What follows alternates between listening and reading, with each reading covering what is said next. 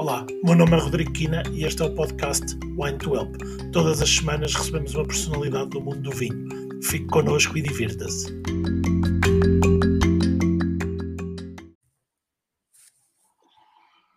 Ora, muito boa noite. Boa noite a todos que, que nos vão acompanhar aqui. Bem-vindo, David. Começar aqui pelo mais importante pai Obrigado. e marido, antes, que, são, que são as coisas, as coisas mais importantes, e hoje sommelier, descansão do Bairro Alto Hotel em Lisboa. David, muito bem-vindo, obrigado por teres aceito o, o, o, desafio, que foi feito uma prova de vinhos, podes ter desconfiado que eu já tinha bebido um copinho a mais, mas não, era mesmo um convite sério. Olha, é... David, vamos, vamos começar pelo... Um, pelo início.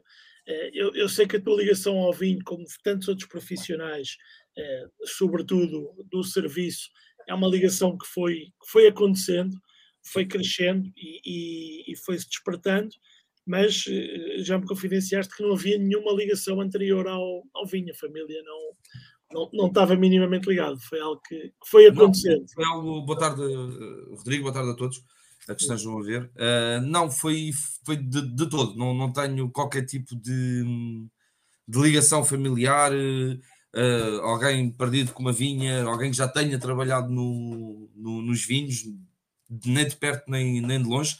Foi algo que foi, que foi surgindo a partir do, do momento em que começo a, a querer, em que saio da, da escola secundária, não, não sigo para, para a faculdade, tento procurar algo que gosto. Uh, surgiu na altura o, o curso de, de, de, formação de mesa, mesa bar e serviço de vinhos. Uh, e, foi, e foi nessa altura que, quando eu tenho o primeiro contacto de, de estudo, propriamente dito, no, no, no, do serviço de vinhos e escansão, é que eu quero saber o porquê. Quer dizer, uh, o nosso professor, que não me recordo o nome, sei que ele neste momento está, acho que era Armindo, está, está, de, está reformado. Uh, ele, quando a primeira prova que nós fazemos, uh, após várias aulas teóricas, ele diz: então, que sensações é que tem neste vinho? E, e ele, nós todos assim meio confusos, né, que havíamos de dizer, então aqui nós sentimos alcaçuz, sentimos cacau, sentimos. Eu assim, okay, isto, isto, é feito de uva, não é? Então, eu, como, porquê uh, é que isto acontece? E então, como sou uma pessoa bastante curiosa e, e, e gosto de saber as coisas, e quando me interesso por um assunto, uh, sou, acabo de transformar-me um bocadinho um geek. Portanto, quer sempre saber mais e mais e mais. Ora, isto levou-me ao mundo do vinho, que quanto mais cheio, menos cheio, não é? É, é um bocado já clichê, mas a verdade é essa. Uh, é um mundo muito complexo. Temos que não só saber de vinho, temos que saber de geografia, clima. O que, uh, por um lado, por uma pessoa que se, como eu, que se chateia rapidamente, aborrece facilmente com as coisas que não dão luta, isto é exatamente o oposto. Todos os dias há uma notícia nova, todos os dias há uma técnica nova, o clima, infelizmente, está em constante mudança uh, negativa. Esta semana, segundo estive a ler, o Podor foi desastrosa. Uh, houve várias vinhas que foram, foram queimadas pelo sol, portanto, muita uva que foi, foi danificada. Uh, e isto tudo agora faz-me querer saber então como é que vai ser este ano. Vamos lá ler como é que vai ser este ano. Vamos falar com algum produtor, vamos tentar perceber o que é que se vai acontecer. Então, isto foi foi surgindo, um, foi surgindo assim muito pela curiosidade, pelo querer saber, uh, querer saber mais. Essencialmente foi, foi um bocado por aí, sem dúvida. E o, e o teu percurso tem sido, ou seja, tiveste um percurso que começou na restauração, depois passaste para a loja, voltaste para a restauração e agora já há uns bons anos que estás na, na restauração. Queres dar assim uma passagem rápida desde o início? Uh, é sim, que, uh, é eu com com 16, 16 anos, 16 anos, eu faço anos em dezembro, portanto, exato. uh, fui chamado para, para o mercado do peixe para trabalhar, uh, que na altura estava muito em voga, tinha tido uh, uma grande crítica do, do, do chefe Red Adriá, e eu, quando terminei o curso, quis tentar começar o, o melhor possível, da melhor casa possível, vá. mas não queria hotelaria, porque não, pá, não queria me levantar às 6 da manhã para fazer pequenos almoços e coisas do género. Então, a melhor proposta que surgiu foi o mercado do peixe, que era do que era não, que é do senhor Vitor Santos, uh, conhecido por Bibi do Benfica, passa publicidade. Um, e uh, era o mais novo da equipa, para, para teres uma ideia, eu, eu, tinha 16 para 17, o mais novo a seguir a mim tinha o dobro da minha idade.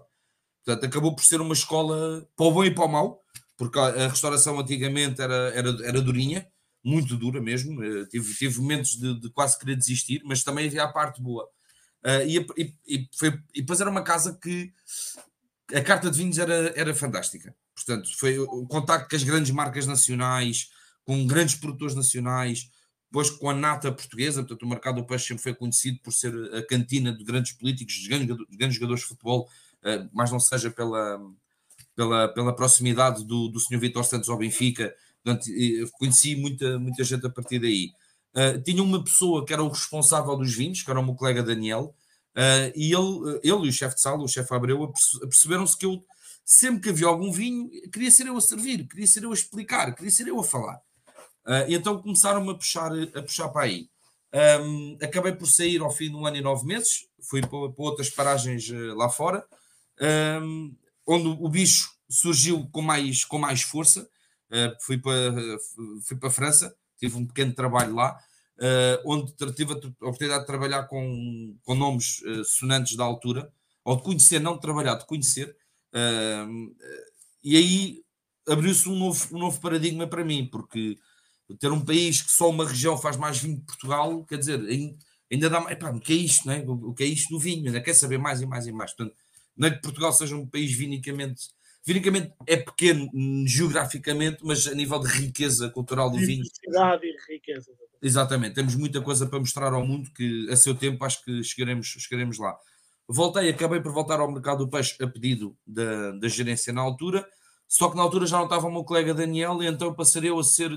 Na altura não, não se usava, pelo menos a casa não usava a terminologia escansão, ou no família muito menos mas fui eu responsável pelos vinhos, então já conseguia escolher um ou outro vinho, já podia uh, ter a liberdade de, de, de, brincar ali um bocadinho. A primeira abertura a fogo que eu fiz foi no mercado do peixe, uh, de um porco com na altura 70 anos, uh, se não me engano, à volta disto, um vintage. Portanto, foi, tive, tive ali a primeira, a primeira responsabilidade. Mas nunca me esqueci, no meu estágio, que foi no Faz Figura, que o chefe João, João, não, o chefe João, não, o chefe António Fernandes, também reformado nesta altura, me disse uma vez: tu para um dia te considerares um bom funcionário, um bom sommelier, ou quem sabe, se seguires essa, essa, essa, essa vertente de chefe de sala, nunca te podes esquecer que tens de saber gerir uma cave-dia. Ora, das pessoas que penso que nos estejam a ver, seja de hotel, seja de restaurante, caves-dia hoje em dia é impossível a ver. Porque o, o estoque é, é, é, complicado ter um bom estoque. Claro que agora as novas, as novas casas com algum poder financeiro que existem no mercado já têm uma garrafeira bastante apetecível, bastante grande e boa. Uh, mas há uns anos atrás, há 10 anos atrás, que é Caves Dias, era às caixinhas e, e, e, às vezes lá tínhamos uma caixa que era o vinho da casa que podíamos comprar quase à paleta, o resto com muita calma e devagar. Eu meti na cabeça que, pá, que é que havia Caves Dia? Pá, tinha que ir trabalhar para um, para um produtor, para uma garrafeira. Uh, pá, ok, vamos. Ficou isto na minha cabeça. Surge o Tiago Paulo, uh, surge ainda antes um, um senhor que era o Hugo, que, que era o dono do CAI, e que precisava de um barman, eu estava já um bocado saturado de levar tareias constantes no mercado do peixe, porque, só para dar um exemplo, menos que 150 almoços, menos que 70 jantares no mercado do peixe era prejuízo. Portanto, isto era, estamos a falar na altura de 2008, 2009, na altura chamada de vacas gordas, né, que dava, havia dinheiro para tudo e mais alguma coisa. Foi uh, o fim. Exato, foi o princípio do fim. Uh, e, e, estava um bocado cansado, um bocado saturado. Portanto, eu fui para um, outra casa que me dava fins de semana, dava-me feriados, um horário seguido. Portanto, eu achei, epá, então é isto que eu quero. Perdi a nível monetário algum valor, mas ganhei vida. Essencialmente é isto. Meses mais tarde surge o Tiago, que acaba por comprar o Estado uma empresa, uh, com o desafio de, de irmos mais além. Uh, falou comigo na altura com o Luís, uh, que ainda hoje está com ele, o Luís Lopes, de ficarmos, de assumirmos, eu podia não o ter feito, ele comprou a empresa sem funcionários, uh, mas isso também mostra um bocadinho o que o Tiago também é. Uh, não quis mandar ninguém embora, quis dar uma oportunidade às pessoas que já lá estavam para mostrar se valiam a pena continuar com ele. Uh, acabámos todos por, por ficar e ao fim de um ano e meio, dois anos, nunca estar aqui em, em erro, ele surge com a ideia de abrir a garrafeira e eu pensei, cave dia. Foi a primeira coisa que. Cave dia, é, é isto. E virei para o Tiago: olha, se isso surgir, eu quero ir. Eu não, não contratas ninguém, eu, eu saio daqui, eu quero ir contigo. Eu, eu quero isso. É isso que eu preciso neste momento. Isto já não me diz nada. Já estou farto disto, aquela coisa da rotina. Eu quero isso. Uh, aconteceu, fomos para, fomos para Alcântara, para uma zona que muita gente na altura disse que era uma maluqueira, que a gente via para o centro de Lisboa, e, porque lá é que havia o dinheiro, lá é que havia o turista, lá é que não sei o quê. Uh, e nós fomos mostrar que era possível sem, sem isso tudo. Foi, foi preciso trabalhar, foi. Uh, era das 10 à meia-noite, eu e o Tiago, lado a lado, durante mais de um ano.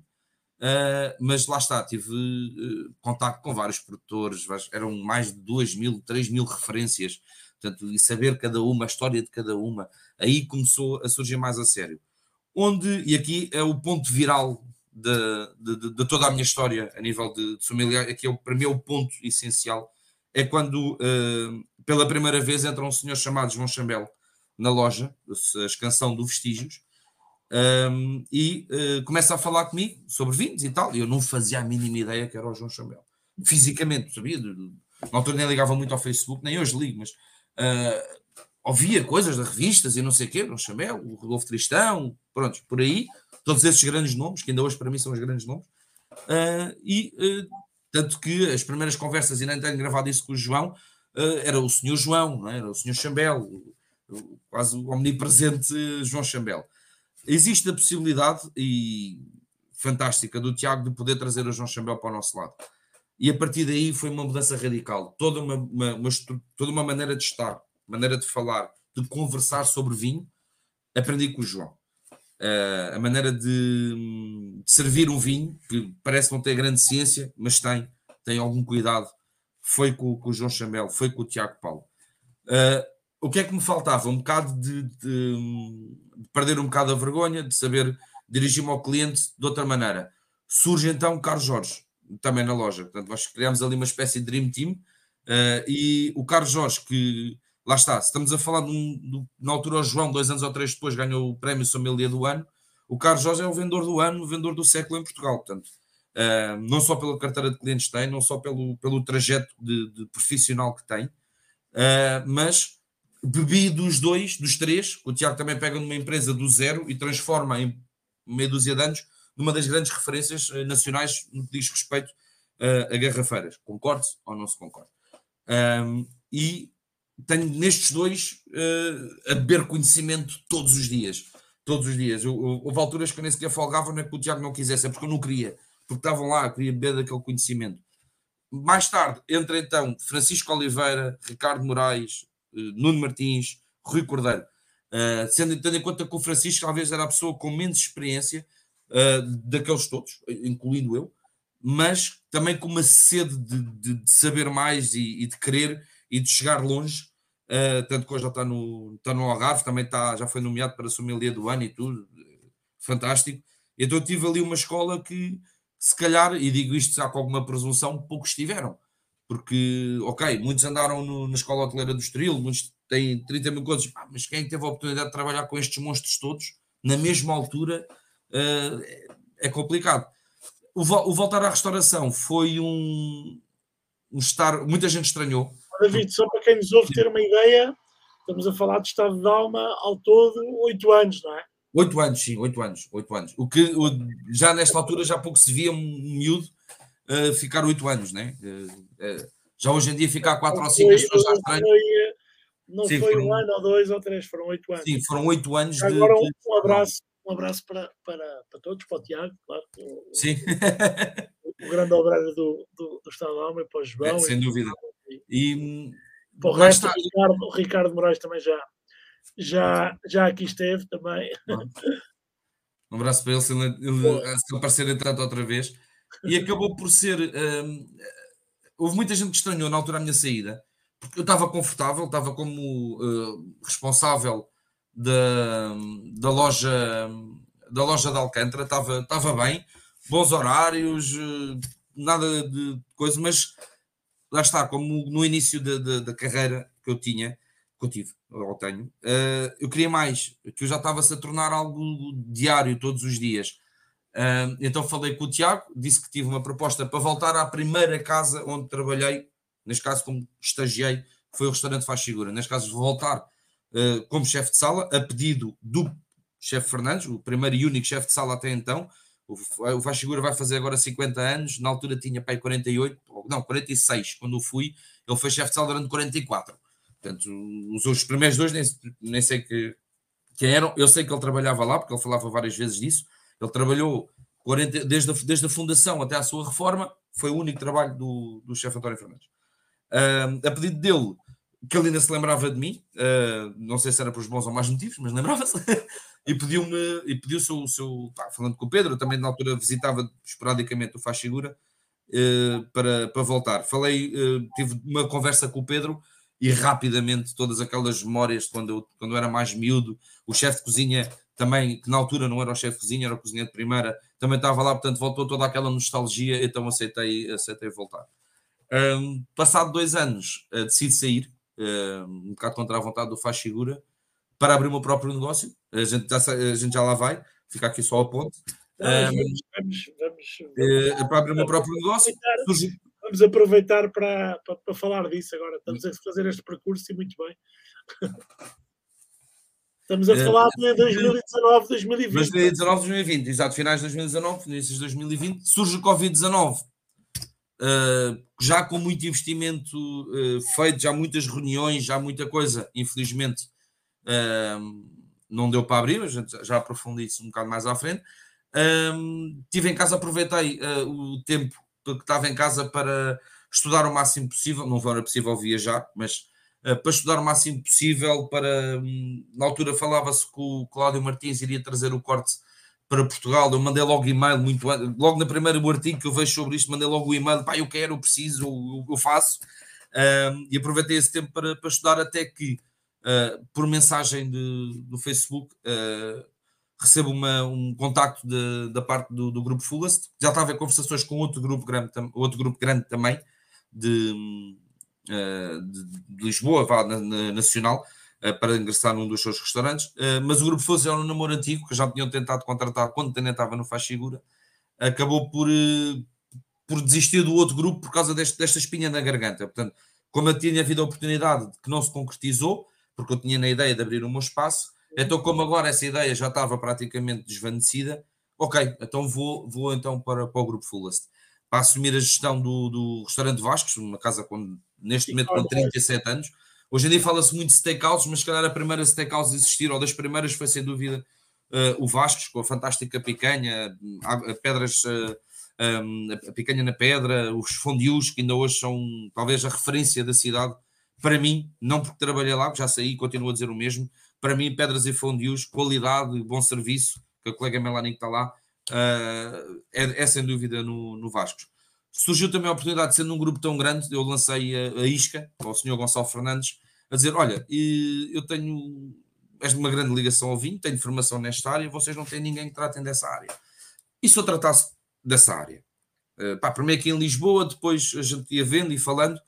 Ora, eu, eu, acho que saltou aquela parte do Lisboa e passou para o grupo todo, né? o grupo é grupo nacional, é de norte a sul, o que foi bastante interessante uh, perceber os diferentes preços, as diferentes maneiras de tratar eh, o, o fornecedor, as 50 mil uh, empresas de distribuição que existem em Portugal, mais uma, mais uma aprendizagem que eu, que eu tive, que a maneira de trabalhar em Lisboa nada tem a ver com a maneira do Algarve, nada tem a ver com a maneira do Porto, Uh, as pessoas são diferentes, sim, mas é o mesmo, é o mesmo método de trabalho é, é muito, muito, muito diferente. Uh, e, e, tive esse choque de realidade. Aí tive muito trabalho, aí quase voltei à minha origem, porque entrava às 11, meio-dia, já mais para o final, à uma da tarde, já tinha as coisas mais esquematizadas e ficava lá uh, o dia todo, porque ou estava a tratar do Vascos ou estava a preparar reuniões para outras casas, vinhos e tudo mais. Acabei por, um, por, por ser ao fim do ano, foi aquilo que eu tinha acordado com o senhor Gonçalo, Uh, ao final do ano a gente iria ver uh, mais qualquer coisa, uh, íamos fazer uma avaliação e se estivéssemos dois de acordo, continuávamos. Se alguma das, das casas, das, das, partes, não tivesse de acordo, ficava tudo bem, desde que eu tivesse cumprido os objetivos. Eu, neste momento entro, falo dos ob proponho objetivos. Se eu achar que consigo fazer melhor, vou um bocadinho mais além desses objetivos que me são propostos. Se eu achar que está dentro daquilo que eu acho que consigo fazer, assino o contrato e depois vamos ver a partir daí. Foi muito o que aconteceu na, no grupo Fullest. Um, cumpri os objetivos propostos um, e uh, não quis continuar também. Ou seja, isto parece um bocado amigo do que era do passado. Eu tive oito anos numa empresa, eu tive ou estou no mercado do peixe quase 3 anos e meio, a seguir 8 e agora parece que anda a saltar de um lado para o outro. Não, é uma questão de objetivos. Eu cumpri os objetivos, queria mais, algo mais, queria mais conhecimento, mais qualquer coisa e fui. Acabei agora recentemente, há 4 meses, 3 meses. Antes, antes, de, antes de chegarmos lá, temos aqui uma, uma, uma pergunta do, do Alexandre Fernandes e que, e que, tem, a ver, que, tem, que tem a ver com, com o que estavas a dizer antes, mas eu já vou, já vou aqui somar à pergunta. Alexandre pergunta: o que ainda te move hoje trabalhar na restauração? E eu, e eu acrescento: tu há, tu há pouco estavas a falar do, do mercado do peixe e estavas a dizer que a dureza era, era maior do que é hoje. Mas, no entanto, nós vemos que hoje eh, e é um problema, não vamos discuti-lo aqui, senão passamos três dias e, e precisávamos de mais gente para discuti-lo. Eh, parece que ainda é mais difícil a restauração ter pessoas porque ninguém quer, eh, não é ninguém quer, mas pouca gente quer hoje trabalhar na restauração. Portanto, aqui a, a, pergunta do Alexandre acho que veio a propósito: o que é que, o que, é que ainda te move? Porque assim, 17 anos era uma coisa, hoje é outra, não é? Sim, isto vai muito pessoa para pessoa. Eu, eu só vou, só respondendo à pergunta do Alexandre, só, só posso e só irei falar uh, por mim do que é que me move a restauração. Eu, para além de ter este, este, esta formação toda na área dos vinhos e, e, não só da restauração, eh, no global, acho que a única coisa que me duas coisas que me faltam, eu estou farto de dizer isto, só faltam duas coisas que eu não quero tirar, sou muito bom na ótica do consumidor, que é pastelaria e cozinha. De resto, sala, bar, tudo o que vai surgindo, recentemente saquei, tudo o que vai surgindo eu vou tirando uh, porque quero, quero me cultivar ainda mais. Uh, eu, para além dessas formações, tenho uma formação como técnico de fisioterapia, massagista de reabilitação, relaxamento e desportiva. E eu pensei, um dia vou-me zangar e vou-me chatear com isto de trabalhar fins de semana, feriados, passagens de ano. Recentemente o Natal, o dia 25, que nunca tinha trabalhado, só agora no grupo Fullest, é que, é que, é que trabalhei dia 25. Uh, e, vou, e vou fazer algo para mim. A verdade é que eu gastei uma pipa de dinheiro nesse curso e nunca exerci. Porque as duas coisas têm uma coisa muito engraçada. Ambas lidam com o público. Uma maneira para tratar, cuidar, e a outra para servir. E eu adoro servir pessoas. Eu adoro. Uh, isto parece um bocado coisa da escravatura, quase. Uh, mas não, eu gosto muito de, de proporcionar um bem-estar às pessoas enquanto estão a jantar, enquanto estão a almoçar. O meu maior desafio é entrar um cliente. Uh, muito obrigado, Patrícia. o, o meu maior desafio é, sem dúvida, ver um cliente que está chateado com alguma coisa uh, e tentar que aquele almoço, aquele jantar, lhe faça ser mais bem disposto. Na melhor, é sair perfeito e fantástico connosco, com toda a equipa. Mas esse, esse, é, o, esse é o grande foco. Eu gosto de, de, de, servir a pessoa, gosto de falar com a pessoa, gosto de perceber o que é que a pessoa faz, o que é que a pessoa não faz. Uh, gosto de tentar ajudar a pessoa de alguma maneira. Se algo que motiva na restauração, não é o facto de termos uh, uh, comida, almoço e jantar sem, sem comermos em casa, ou seja, que, que a empresa proporciona-nos isso na maioria de, das vezes. Não é ter um bom ordenado, não é as gratificações. Não, a maior gratificação, eu digo isto, às vezes as pessoas pensam que eu estou no, eu estou a ser assim, demasiado honesto, aquela falsa modéstia ou falsa honestidade, mas é verdade, para, eu, eu, a melhor gratificação que um cliente me pode dar e ganho o dia, quando isso acontece, é muito obrigado. Eh, eu entrei aqui com uma perspectiva, saio com outra, com uma aura completamente diferente. Para mim é melhor, não é os 100 euros, os 200, os 5, os 2 euros que as pessoas podem dar, é obrigado porque o, o seu serviço mudou algo em mim hoje. E essa é a motivação. É o querer fazer mais e melhor todos os dias e fazer com que a pessoa não venha a um restaurante, mas venha à sua sala de estar e tenho alguém que o sirva. E há uma frase que de uma pessoa que já não está entre nós, infelizmente, tive o grande prazer de o conhecer, que é o Joe Best, dizia uma coisa engraçada e tem a ver aqui com, com o servir, que, que, acho que muita gente devia uh, pegar nesta frase e fazer uma retrospectiva, que é servir sem ser servil. E muita gente pensa que hoje em dia a restauração é sermos servis. Não é. É sabermos servir. São duas coisas muito diferentes. A restauração é muito fácil? Não. Era pior há 10 anos atrás? Muito. Os colegas uh, era diferente, não havia tanto conhecimento. Hoje em dia, porque é que a maior parte da restauração, principalmente a restauração, não tanto a hotelaria, não arranja, isto é, é a minha maneira de ver, não arranja funcionários. Porque antigamente, e eu, eu passei por essas pessoas, isto não é, não, é, não é depreciativo, aprendi muito com estas pessoas, só deixar aqui esta parte, porque muitas das pessoas dos empregados mesa antigamente eram pessoas que tinham uh, ou não tinham possibilidades de continuar a escola, ou não tinham outras possibilidades, e a restauração, mal ou bem, dava-nos almoço e jantar mais gratificações, mais não sei o quê, mais não sei o que mais. Portanto, hoje em dia, eu trabalhei com pessoas, eu fui chefe de pessoas, advogados, economistas, juízes. Um estava a estudar para juiz. Estava a estudar para juiz. Eu era chefe de um gajo que, se tudo correr bem, vai ser juiz. Quer dizer, isto. Porque a nossa profissão está mal, é difícil de arranjar pessoas. As outras também estão mal. As outras também estão difíceis. Hoje em dia, a restauração, os donos das restaurações, dos grandes grupos, por aí, têm que perceber que o nível de escolaridade hoje, o nível de conhecimento da lei hoje, é muito superior ao que era há 10, 15 anos atrás. E as pessoas hoje sabem os seus direitos e sabem aquilo que querem para elas. Hoje em dia não é só o dinheiro que conta, não é só o ter trabalho, é o equilíbrio entre a vida pessoal e a vida profissional. Só vai mudar verdadeiramente quando quem contrata conseguir fazer esta, esta, esta balança. Pois. É Exatamente é... o Paulo Rocha estava, estava aqui a, a, a dizer. Eu, eu, acho que é por aí, tu falaste. Eh, por acaso ainda ontem estava a ver um. Nem sei que canal era, estava a fazer zapping e, e estava a dar aquele evento Fire ou Fogo. E, e, o Chefs on Fire? Chefs on Fire, exatamente. E, e que a homenagem era, era ao Joe Best, exatamente. Joe. E, e, e, isso que estavas a dizer acho que é, é fundamental e é por aí, é perceber que não só na restauração como outras profissões, é que às vezes é o espírito de estar a servir. O vendedor, por exemplo, está a servir, uh, alguém está a servir o seu cliente. Na restauração é isso. Agora, depois pode ser bem remunerado por isso, maravilha, fazer o seu, o seu bom serviço, mas uh, esse, esse, esse espírito é, é, é, é importante perceber, perceber isso. Uh, olha, aqui a, a, a, tua colega Patrícia pergunta se na nossa área Portugal somos valorizados. É uma, é, é, uma, é uma pergunta. Eu percebo porque é que ela está a fazer essa pergunta. Um, já foi pior. Uh, olha, uh, vou ser mais específico. Antes de, de chegarmos à parte da, da, Patrícia, a Patrícia é uma das pessoas que trabalha connosco ao pequenos almoços e almoços na, na, na sala. Um, e na, eu, vou, eu, antes de falar do empregado de mesa, uh, entre aspas, é de muitas aspas comum, porque hoje em dia o empregado de mesa é tudo menos comum. Uh, eu vou à parte que mais me toca, que é a parte dos canção, do sommelier. E acho que dos poucos países onde a, onde a profissão não é valorizada o suficiente é Portugal. De maneira geral, não, não do cliente, mas de maneira geral.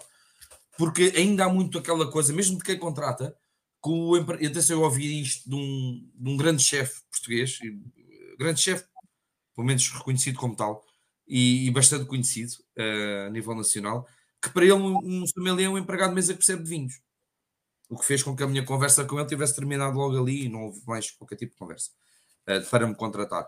Porque uh, se soubessem os anos, os anos não, os dias, as horas que são precisas para continuar nisto, o, o conhecimento que temos que saber diariamente, não só na nossa área, mas também temos que saber um pouco de cozinha, porque fazer as harmonizações, eu não posso olhar para o prato e achar, ah, eu acho que é isto. Não, é, não existe o achar.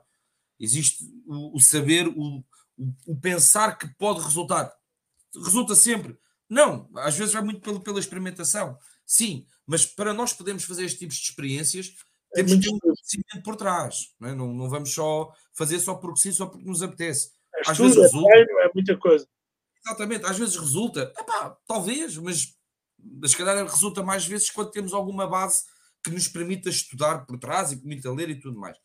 Responder à Patrícia no conjunto geral. Hoje, o empregado de mesa antes, e há muitos chefes ainda que ainda brincam com isto, o empregado de mesa era o gajo que levava os pratos à mesa, não é? Hoje em dia não. Hoje em dia o empregado de mesa tem que saber explicar.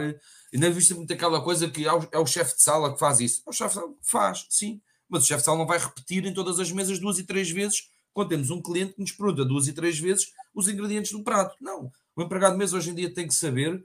Uh, quando o chefe uh, explica um prato, o chefe explica o prato desde a sua origem, desde a origem dos ingredientes.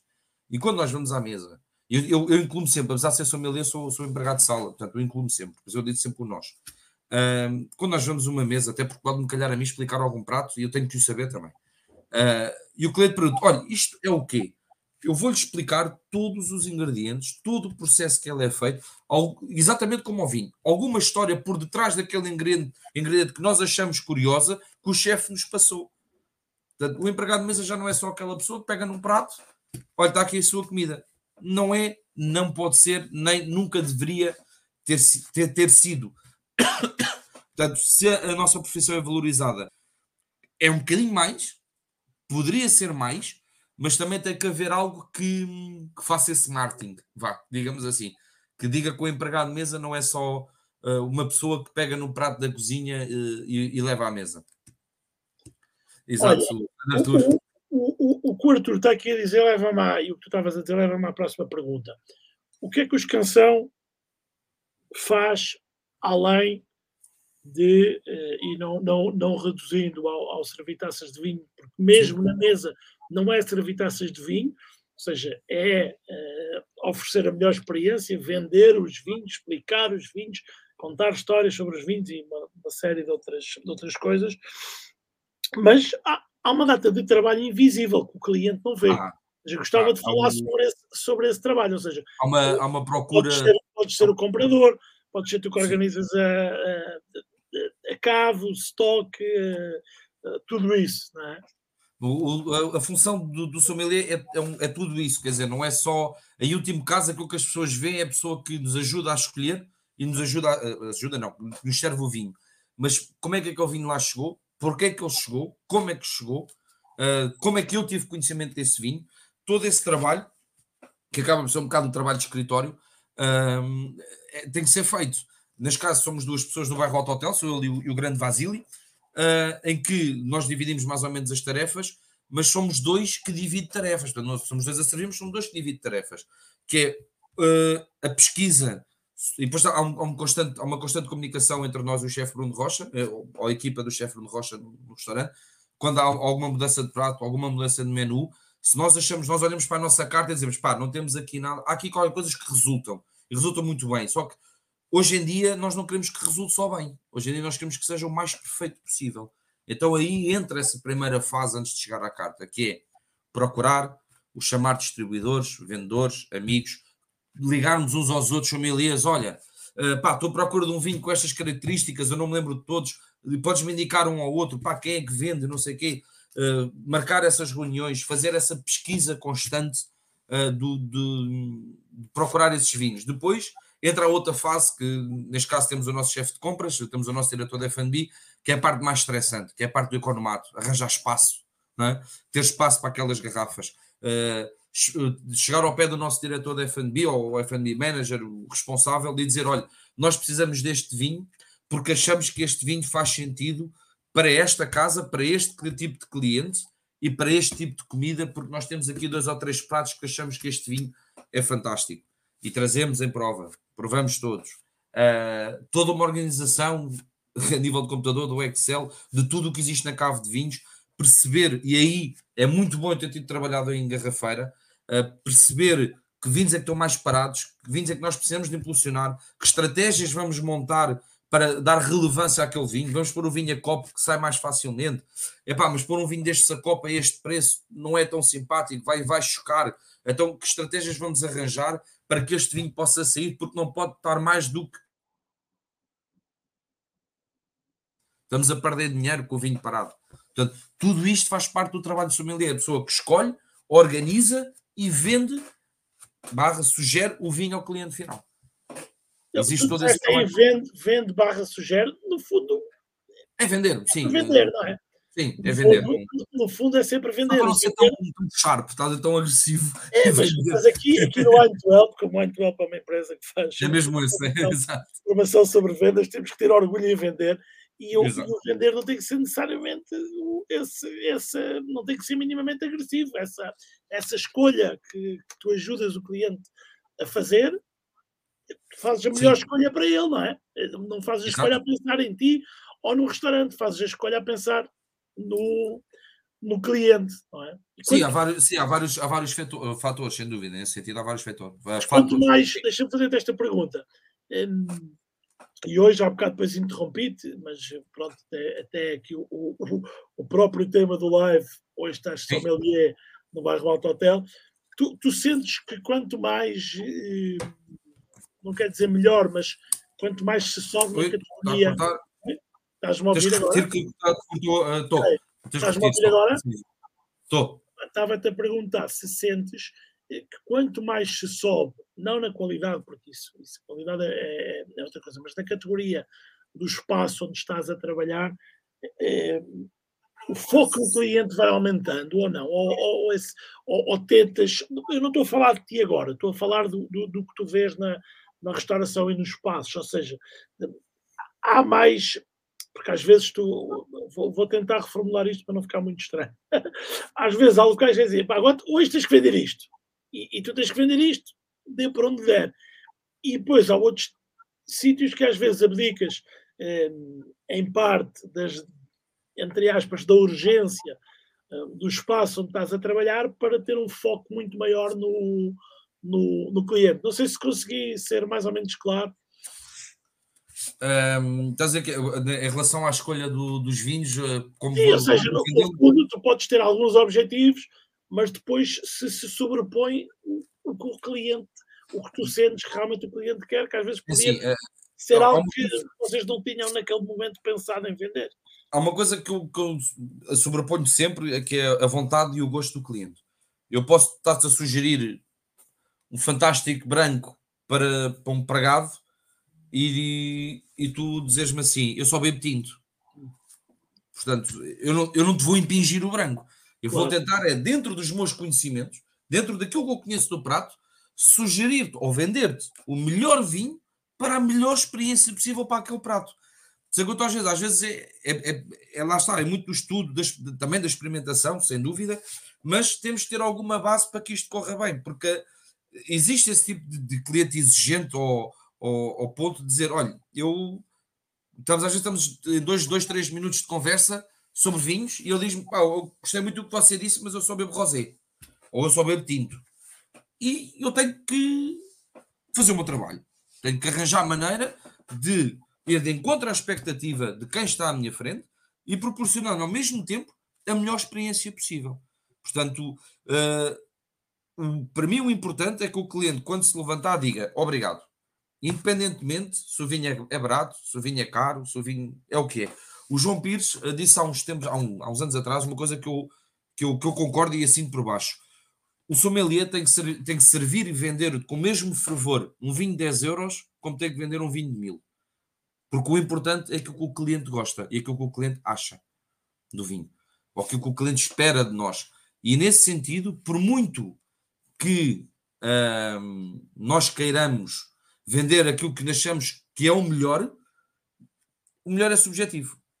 Se a pessoa não gosta, o gosto é algo que é incontrolável. Sim. Isso não há hipótese. Eu tenho é que perceber as necessidades que tem à minha frente e ir de encontro àquilo que a pessoa procura a sua expectativa e dar-lhe o melhor possível para a experiência que ele, que ele quer, sem dúvida. Esse é, esse é, minha, esse é, considero ser a minha função principal. É, é, é, excelente, porque é isso. Olha, estavas a falar de algo que, que, eu, que eu gostei muito de ouvir, eh, no fundo, as pessoas que te foram, que te foram influenciando na tua jornada e continuam a influenciar. Sim. Pá, dizem que somos a média das cinco pessoas com quem mais estamos, ou seja, é, é algo, é, algo, é algo que se diz. É importante eh, esta irmandade que se criou eh, aqui em Portugal e penso noutros países dos sommeliers, porque não, não, não, se, não se sentia tanto isto, ou seja, eh, talvez isto ainda não passe muito para fora do setor, mas quem está dentro do sim, setor... Eu vou, eu, eu vou te responder isto de uma maneira histórica. Uma parceria muito grande entre, não quer dizer que seja entre todos, mas Há aqui, há aqui, muita gente que está muito, muito bem, que trabalha muito em conjunto, mesmo estando em espaços diferentes. É? Sim, eu vou-te eu vou -te responder isso quase de uma maneira histórica. Nada na história, pelo menos que eu tenha conhecimento, se conseguiu sem as pessoas se juntarem. Nada. Uh, tocando em, em, feridas ainda abertas, uh, o, a liberdade da escravatura no mundo, nos Estados Unidos, por exemplo, que é o foco principal, só se conseguiu quando as pessoas se revoltaram eh, quando as pessoas se juntaram e, e, e, deram voz a elas. As mulheres tiveram os direitos um, que deviam, nunca deviam ter sido retirados, ou pelo menos negados, porque se juntaram e porque falaram de viva voz.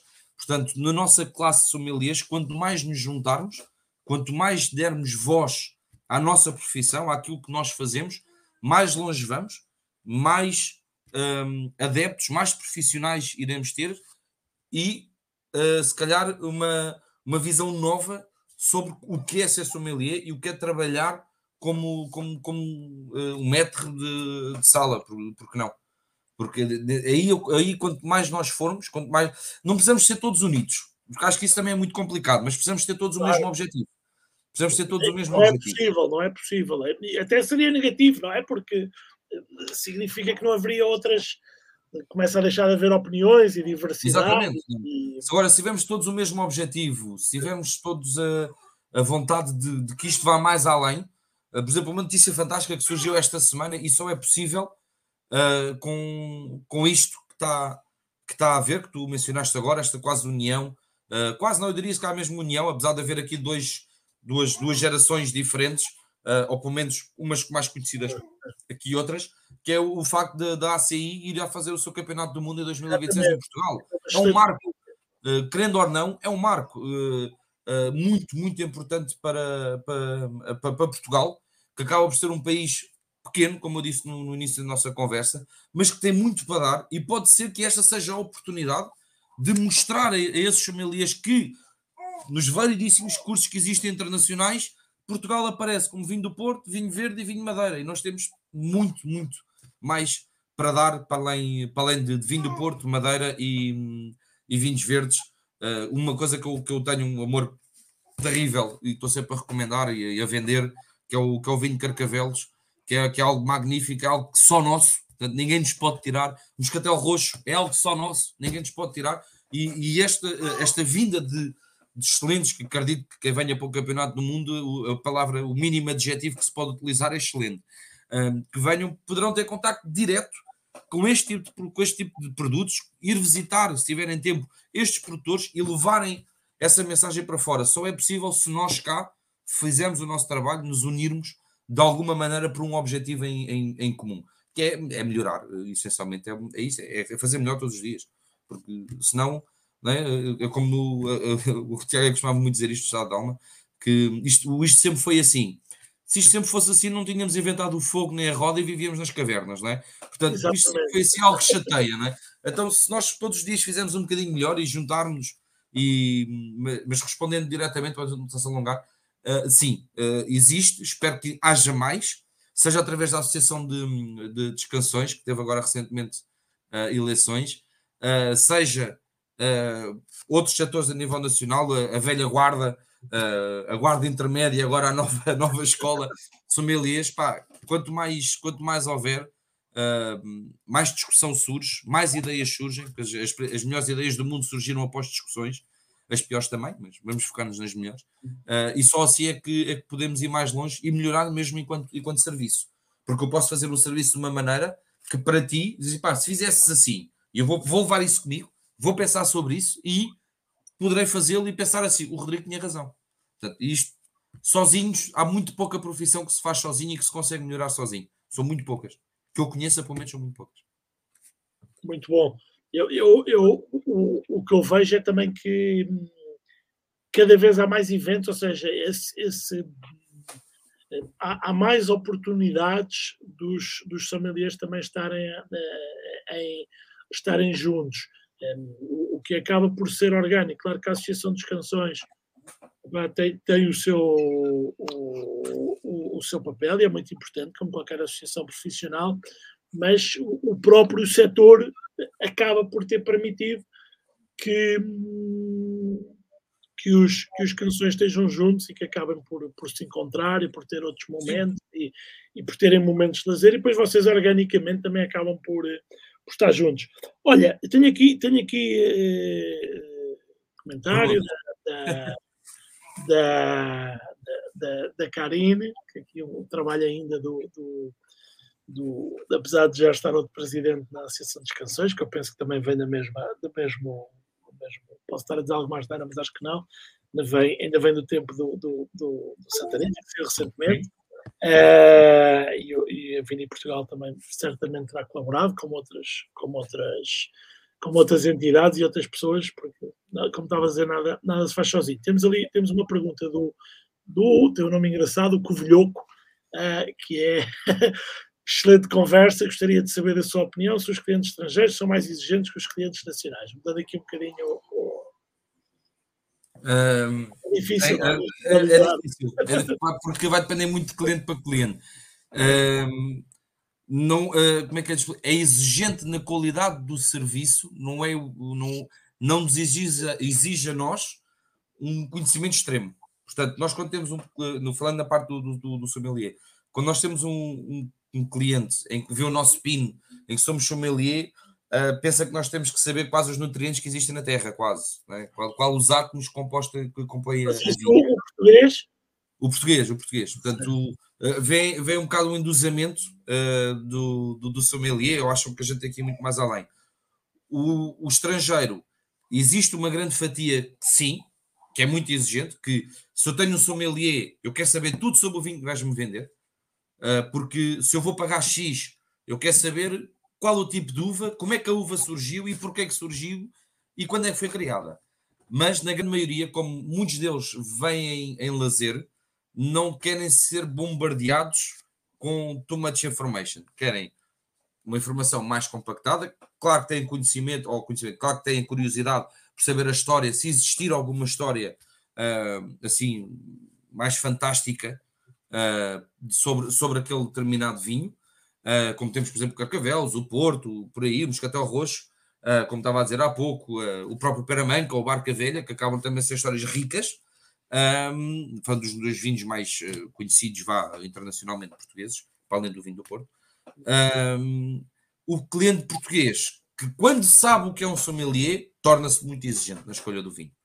Aí torna-se, quer saber quem é o enólogo, quem é o viticultor, como é que a uva foi preparada, quase a data da vindima. Portanto, aí temos, eh, eu diria, não, não é um 50-50, mas eh, não é assim. Achas, achas que há aí uma componente também de, de eno, enochatismo, de, dessas pessoas às vezes quererem dar um bocadinho de show-off e, e estarem a Haverá, haverá, para... Rodrigo, haverá. À mesa, em vez de ser. Sou a favor. Eu não sou contra nem sou a favor. Eu sou, isto é um bocado amigo para mim. Não, mas eu não quero que sejas contra ou a favor. Eu estou só não, não é isso. É, não, expliquei-me mal. Uh, eu, tenho, eu, vou fazer 33 anos no final deste ano. Tenho 32 anos. Desde os meus. Comecei a minha carreira com 16. Portanto, metade da minha vida foi passada a trabalhar.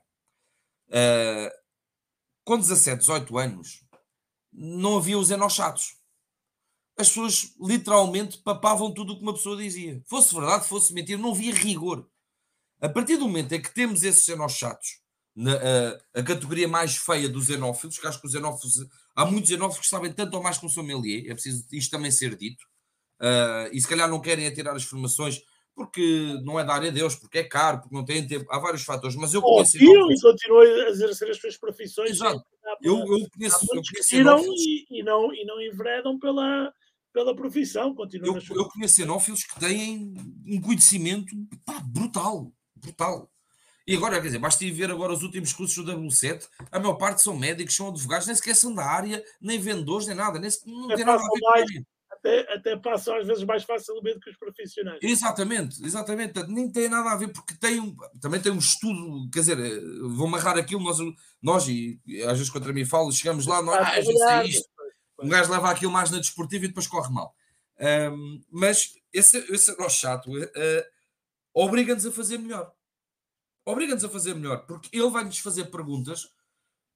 Às vezes nós não estamos à espera, que achamos que é, isto é conhecimento geral, não temos que saber. Não, mas o Eno chato acha que nós temos que saber.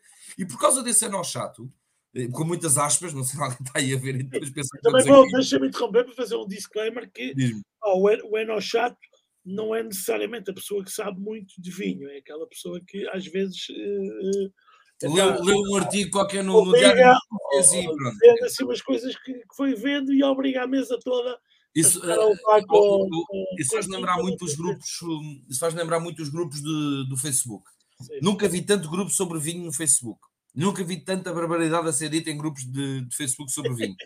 Eu já fui expulso de alguns, não digo isto com muito orgulho, mas a verdade é que já fui expulso de alguns. Eu deixei de Quando vou corrigir alguém, as pessoas levam a mal. Às vezes corrijo com aquela ironia sarcástica, não é? mas às vezes é mesmo na boa, pá, olha, não é bem assim, é isto. E sou bloqueado, sou expulso do grupo, pronto. Mas às vezes há...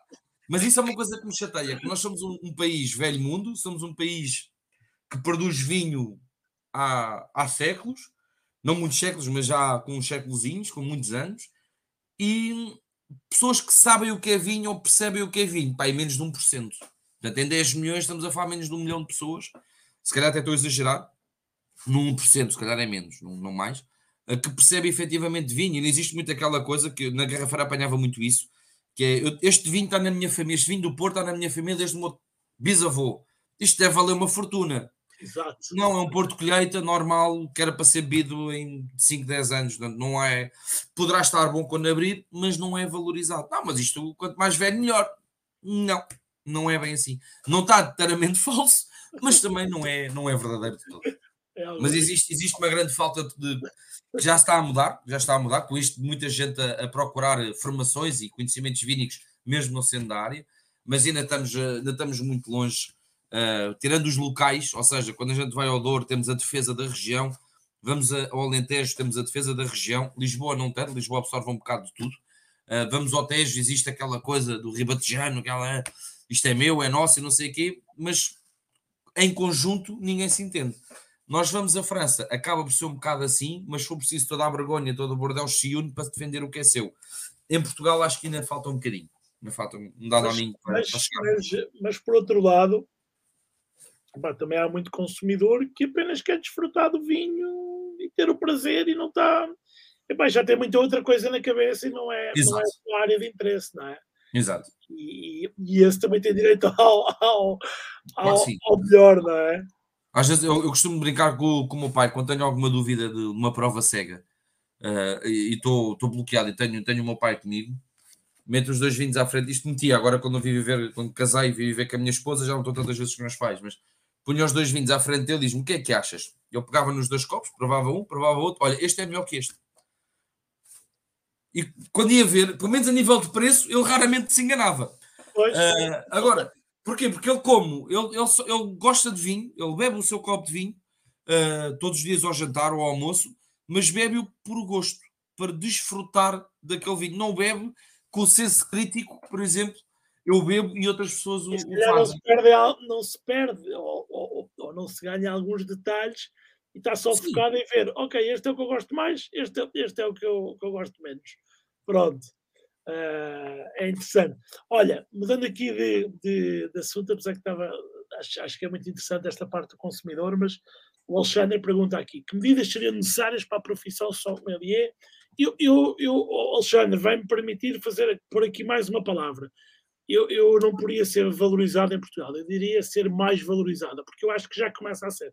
Eh, já, já, já, já começa a haver um. Mesmo os produtores já valorizam, a distribuição já valoriza, ou seja, o setor já valoriza, eh, muita restauração já valoriza, outra precisa de valorizar mais. Não, é como eu estava a dizer há pouco, acho que existe sim um, um melhoramento no que o que é o sommelier, apesar de muitos ainda tentarem terem que perceber o que é uh, um, um sommelier, muitos lá está o empregado de mesa percebe de vinhos, e é uma expressão que acaba por me chatear um pouco, verdade seja dita, porque não somos só isso, de longe, só a nível de investimento, então não tem nada a ver. Uh, o que é que é preciso? É um bocado que nós estávamos a falar há pouco, Alexandre.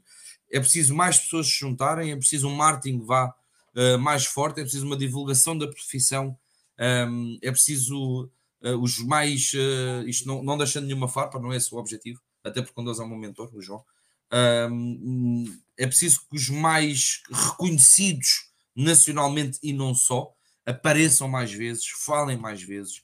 Um, existe, desde por causa dos programas de televisão, um, existe o um endeusamento dos chefes de cozinha. E o chefe de cozinha, antigamente havia muito cozinheiro e havia um chefe. Hoje em dia, todos os chefes de cozinha que eu conheço são todos cozinheiros todos os que saem das, dos cursos de, de faculdade, de, por exemplo, do Estoril e de outras escolas pelo país, já saem chefes. É, é, é curioso. Antigamente, para encontrar um chefe era uma dor de cabeça. Hoje em dia é mais fácil encontrar um chefe que um cozinheiro. Um, e muitos chefes, e muitos deles todos nós conhecemos, da praça, eles não se altitulam chefes. Eles são cozinheiros.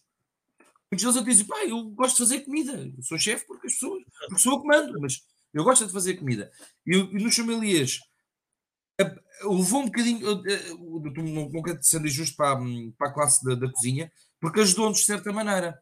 Porque o, o chefe também quer que o seu prato seja mais valorizado, seja mais apreciado, seja melhor um, comido, vá, vou dizer, eu sou um bocado feia, mas seja melhor apreciado pelo cliente. E o sommelier entra aí, portanto, fomos um bocado a reboque, falta agora nós fazemos o, o resto do caminho. Não haverá certamente, não vejo nenhum um, que possa haver uh, uh, programa de televisão em que inclua sommeliers, não, não quer dizer que não seja possível, mas não estou a ver um, acontecer, uh, pelo menos já acho que nem em França o fazem, mas deveria haver se calhar um maior investimento, ou pelo menos um, um rigor nosso de querer, de querer mostrarmos mais, porque não deixa de ser uma classe ligeiramente elitista também, como é o mundo do vinho. Uh, no entanto, uh, existe, é, não digo 50-50, eu digo 70-30, 70%, do desconhecimento e do não querer saber de, de, da sociedade em si, os outros 30%, culpa nossa, que sempre ficámos ali um bocado no nosso buraquinho, a fazer o nosso serviço, a querer fazer só a nossa, a nossa coisinha, uh, mas dá uns anos para cá, sem dúvida, as redes sociais ajudaram bastante nisso. Um, plataformas como a Wine to Help, Tintecão, durante a, durante a pandemia, ajudou bastante nisso, convidando vários sommeliers, convidando vários produtores, convidando várias pessoas ligadas ao. Um programa feito por sommeliers, com o Rodolfo e com o Figuinha. Exatamente. Que eles que convidavam. Os grandes monstros, não é? Portanto, sem dúvida. Portanto, esse tipo, quanto mais iniciativas destas houver, uh, melhor a nossa profissão vai se tornar e mais conhecida e mais respeitada uh, vai se tornar. Acho que é um bocado isso que, uh, que falta um bocado na, no, no, nossa profissão ser mais reconhecida, Marisa. Uh, eu acho, eu, acho eu, eu, por acaso eu, eu, por acaso olho para o 24 Kitchen como um, um canal em que falta vinho. Hum, eu também não sigo, não sigo muito, mas falta, falta claramente vinho, porque é um canal que teria espaço para, hum, para vinho, já que é o dia todo, já que é o dia todo uh, cozinha e hoje o vinho está. Oh, oh, oh, David, falaste aí, ou seja, falas do, de, de marketing e realmente é importante, mas há quase, quase que tem que ser cada um individualmente, eu vejo muito pouco os, canções e já disse isso a alguns. Parece que às vezes pronto, estão no seu mundo e estão um bocadinho uh, uh, escondidos, ou seja, não estão, não estão muito para, para aparecer. Depois há espaços em que uh, se começa a dar realmente destaque ao, ao, ao, ao, ao, sommelier, como ao Genesequá, por exemplo, não me desconecto, tem, tem, tem uma equipa grande de, de sommeliers e mesmo nas redes, olhando para as redes sociais. Ah, e fantástica, diga-se passagem. Fantástica, e fantástica, exatamente, liderada pelo Ricardo, que já teve que falaste há pouco e que já teve Exato. aqui. Um, e o, então, o Ivo, uma série, uma série, uma, uma série, o Diogo, uma série de, de, de, de grandes. Estão-me a faltar vários, mas há, Diz o Ebra, o Pedro Nogueira ingressou agora também na equipa. Ah, o Pedro sabia que tinha mudado. Boa, boa. Pedro ingressou agora. É... Mas o que, eu, o que eu queria dizer é que, ou seja, se calhar às vezes faz falta os espaços perceberem a mais-valia que os sommeliers são para eles e que podem ganhar mais dinheiro. É, eu penso que foi, aliás, já várias vezes. A primeira que falou aqui foi, foi uma entrevista à época que demorou quase três horas, foi com o Bruno Antunes, e que o Bruno Antunes eh, falou e, e, e, explicou bem isso, ou seja, a, o dinheiro que o sommelier pode dar a ganhar mais ao espaço. E muitos restaurantes às vezes acham que é um custo, quando na verdade é um investimento. É algo que vai dar. Eu, eu, vi, parte dessa, eu vi parte dessa conversa e concordo inteiramente. Aliás, só uma pessoa que não, não tenha a noção do que é um negócio é que não, é que não concorda com, com essa afirmação. O sommelier tem, consegue eh, vender, falando que é, é o, o, pressuposto, consegue vender o que mais ninguém consegue. Ou seja, o champanhe, eu, eu, eu, eu, eu consigo muitas vezes que a pessoa comece com o champanhe, vá para o branco, para o tinto, se for, eh, não é menu de degustação, mas se eu quiser que a pessoa vá para uma espécie de degustação vínica, começa no champanhe, vai para o verde, vai para o rosé, vai para o branco, vai para o tinto e ainda acaba no Porto, no Madeira ou no Carcavelos. E, ou, ou então no Moscatel, se, se eu tiver para aí virar. Um, que de outra maneira é que devíamos pôr um empregado de mesa com o devido. Atenção que eu comecei como empregado de mesa essencialmente. Claro. Com devido respeito pela profissão. Um empregado de mesa faria isso? Não. Não tem tempo, não tem os conhecimentos e hum, que, que, que se pede para, para fazer isso. O, o sommelier é um investimento, é, mas é um investimento que traz dinheiro, não é aquele investimento a fundo perdido. Eu digo, é um digo custo é, é o que não dá retorno, investimento é o que dá retorno, não é? Exato, portanto, é, é um investimento. Uh, até porque muitos dos sommeliers que entram agora na maior parte das empresas já vêm com formações, a empresa não tem que as pagar. Portanto, ou não tem que. Que exatamente. Uh, o que a Karen diz é verdade. Um bom sommelier não gasta, não, não, não, não, se perde. A verdade é essa. Uh, e muitos deles já vêm com formações, já vêm com, com tarimba de trás, já vêm com, com conhecimentos para isso. E acima de tudo, e, e do a quem doer, seja um empregado de mesa, seja o sommelier, seja um barman, acima de tudo nós somos vendedores. E quando metemos isto na cabeça, mais depressa o nosso trabalho corre. É verdade, estamos ali para dar a melhor experiência possível. Sim, mas eu não vou dar experiência com água da torneira, não é? Então tenho que vender alguma coisa. Então, acima de tudo, primeiro, um melhor profissional que nós sejamos, acima de tudo, nós somos primeiro, somos vendedores. Vendemos a experiência, vendemos o espaço, vendemos o, o sol que nós temos em Portugal, este clima fantástico, e vendemos o melhor que nós temos, que é o vinho. Uma hora, uma, uma, uma hora de banho to help, já por David a dizer sou vendedor. não, assim, não, mas eu como admito, assim, não, como a dizer há pouco. Eu, estou, eu, estou eu a vender o wine to help. Eu comecei, eu comecei como. Essencialmente, eu, eu, era um sommelier de garrafeira, não é? Aquilo que muita gente acha que. Eu, eu, eu conheci, se não estou em erro, até me lembro do dia, não, não qual o dia, mas lembro do dia que Sim. conheci. Estavas ali em Alcântara, no, no no estado de alma, e eu fui lá fazer uma entrega e, e, acho que começámos a conversar porque tu me começaste precisamente a fazer perguntas. Curiosidade, o que é que era aquilo, o que é que não era, o que é que era. E, e, e começámos a conversar, trocámos contactos e. Eu tenho medo agora que o meu filho está com 4 meses, comece na idade dos porquês. Porque se eu sair ao pai. Vai começar, vai começar. vou começar a falar e, começar a dar dos porquês se ele sair ao pai, estou, estou tramado. Mas pronto. Mas eu já, eu já o ouvia e ia conversar um Já, já, estava ali.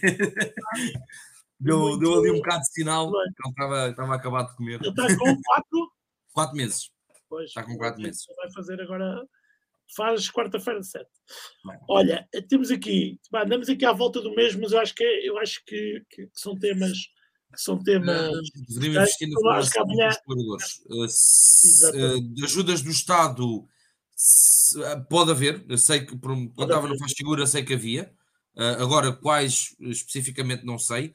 E sim, uh, respondendo diretamente ao Alexandre, já muitos restaurantes uh, já estão a começar a investir, principalmente mais os hotéis do que os restaurantes, mas se quando já começam a perceber se existe aquele funcionário que está muito vincado para aquela área, já existe, até porque acho que depois tem benefícios a nível de empresa, a nível de, de impostos, um, para, para isso. Eu, por exemplo, no bairro Loto Hotel, neste momento, que já lá estou há algum tempo, não muito, mas já estou lá há algum tempo, um, já existe uma hora por semana, para já uma hora por semana, de formações à equipa na área dos vinhos. Uh, para além disso, já, uh, já noutros trabalhos onde eu tive, uh, havia no próprio contrato a cláusula de que a empresa se responsabilizava por algum pedido do, do, do cliente, do, do, funcionário, em relação a algum tipo de formação. Já começa a, a haver isso, porque acaba por ser benéfico para a empresa, vai melhorar a empresa, sem dúvida, pessoas com formação acabam sempre por melhorar a empresa. Portanto, do que eu tenho conhecimento a nível de se existe ajudas de Estado, acho que existe Uh, ajuda a nível de impostos, algo assim deste género? Não quero estar a ser específico. Eu já, eu já, eu já reforço o que estás a dizer. Sim. Mas sim, a maior parte das empresas já querem dar formação aos funcionários, já pagam essa formação aos funcionários, porque também tem esse. Mas o, como o Rui estava a dizer, agora essa parte mais de lei é capaz de explicar melhor do que eu, mas já, já começa a existir essa, essa vontade por, por parte de quem manda, vá, digamos assim.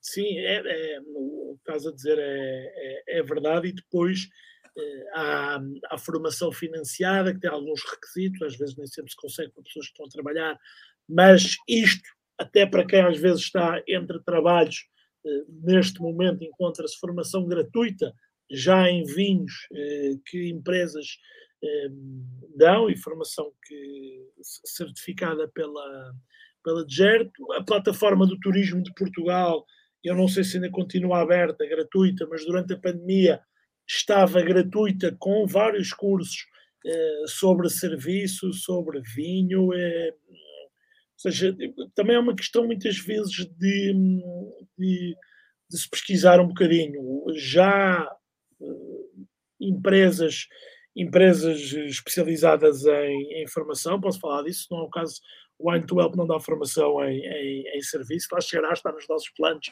mas, mas lá, lá, lá chegará, como não, como, como não serei eu certamente, porque o serviço não é, não é claramente a minha, a minha, a minha praia, mas hum, não pelo menos esse tipo de serviço na mesa, pessoa desajeitado.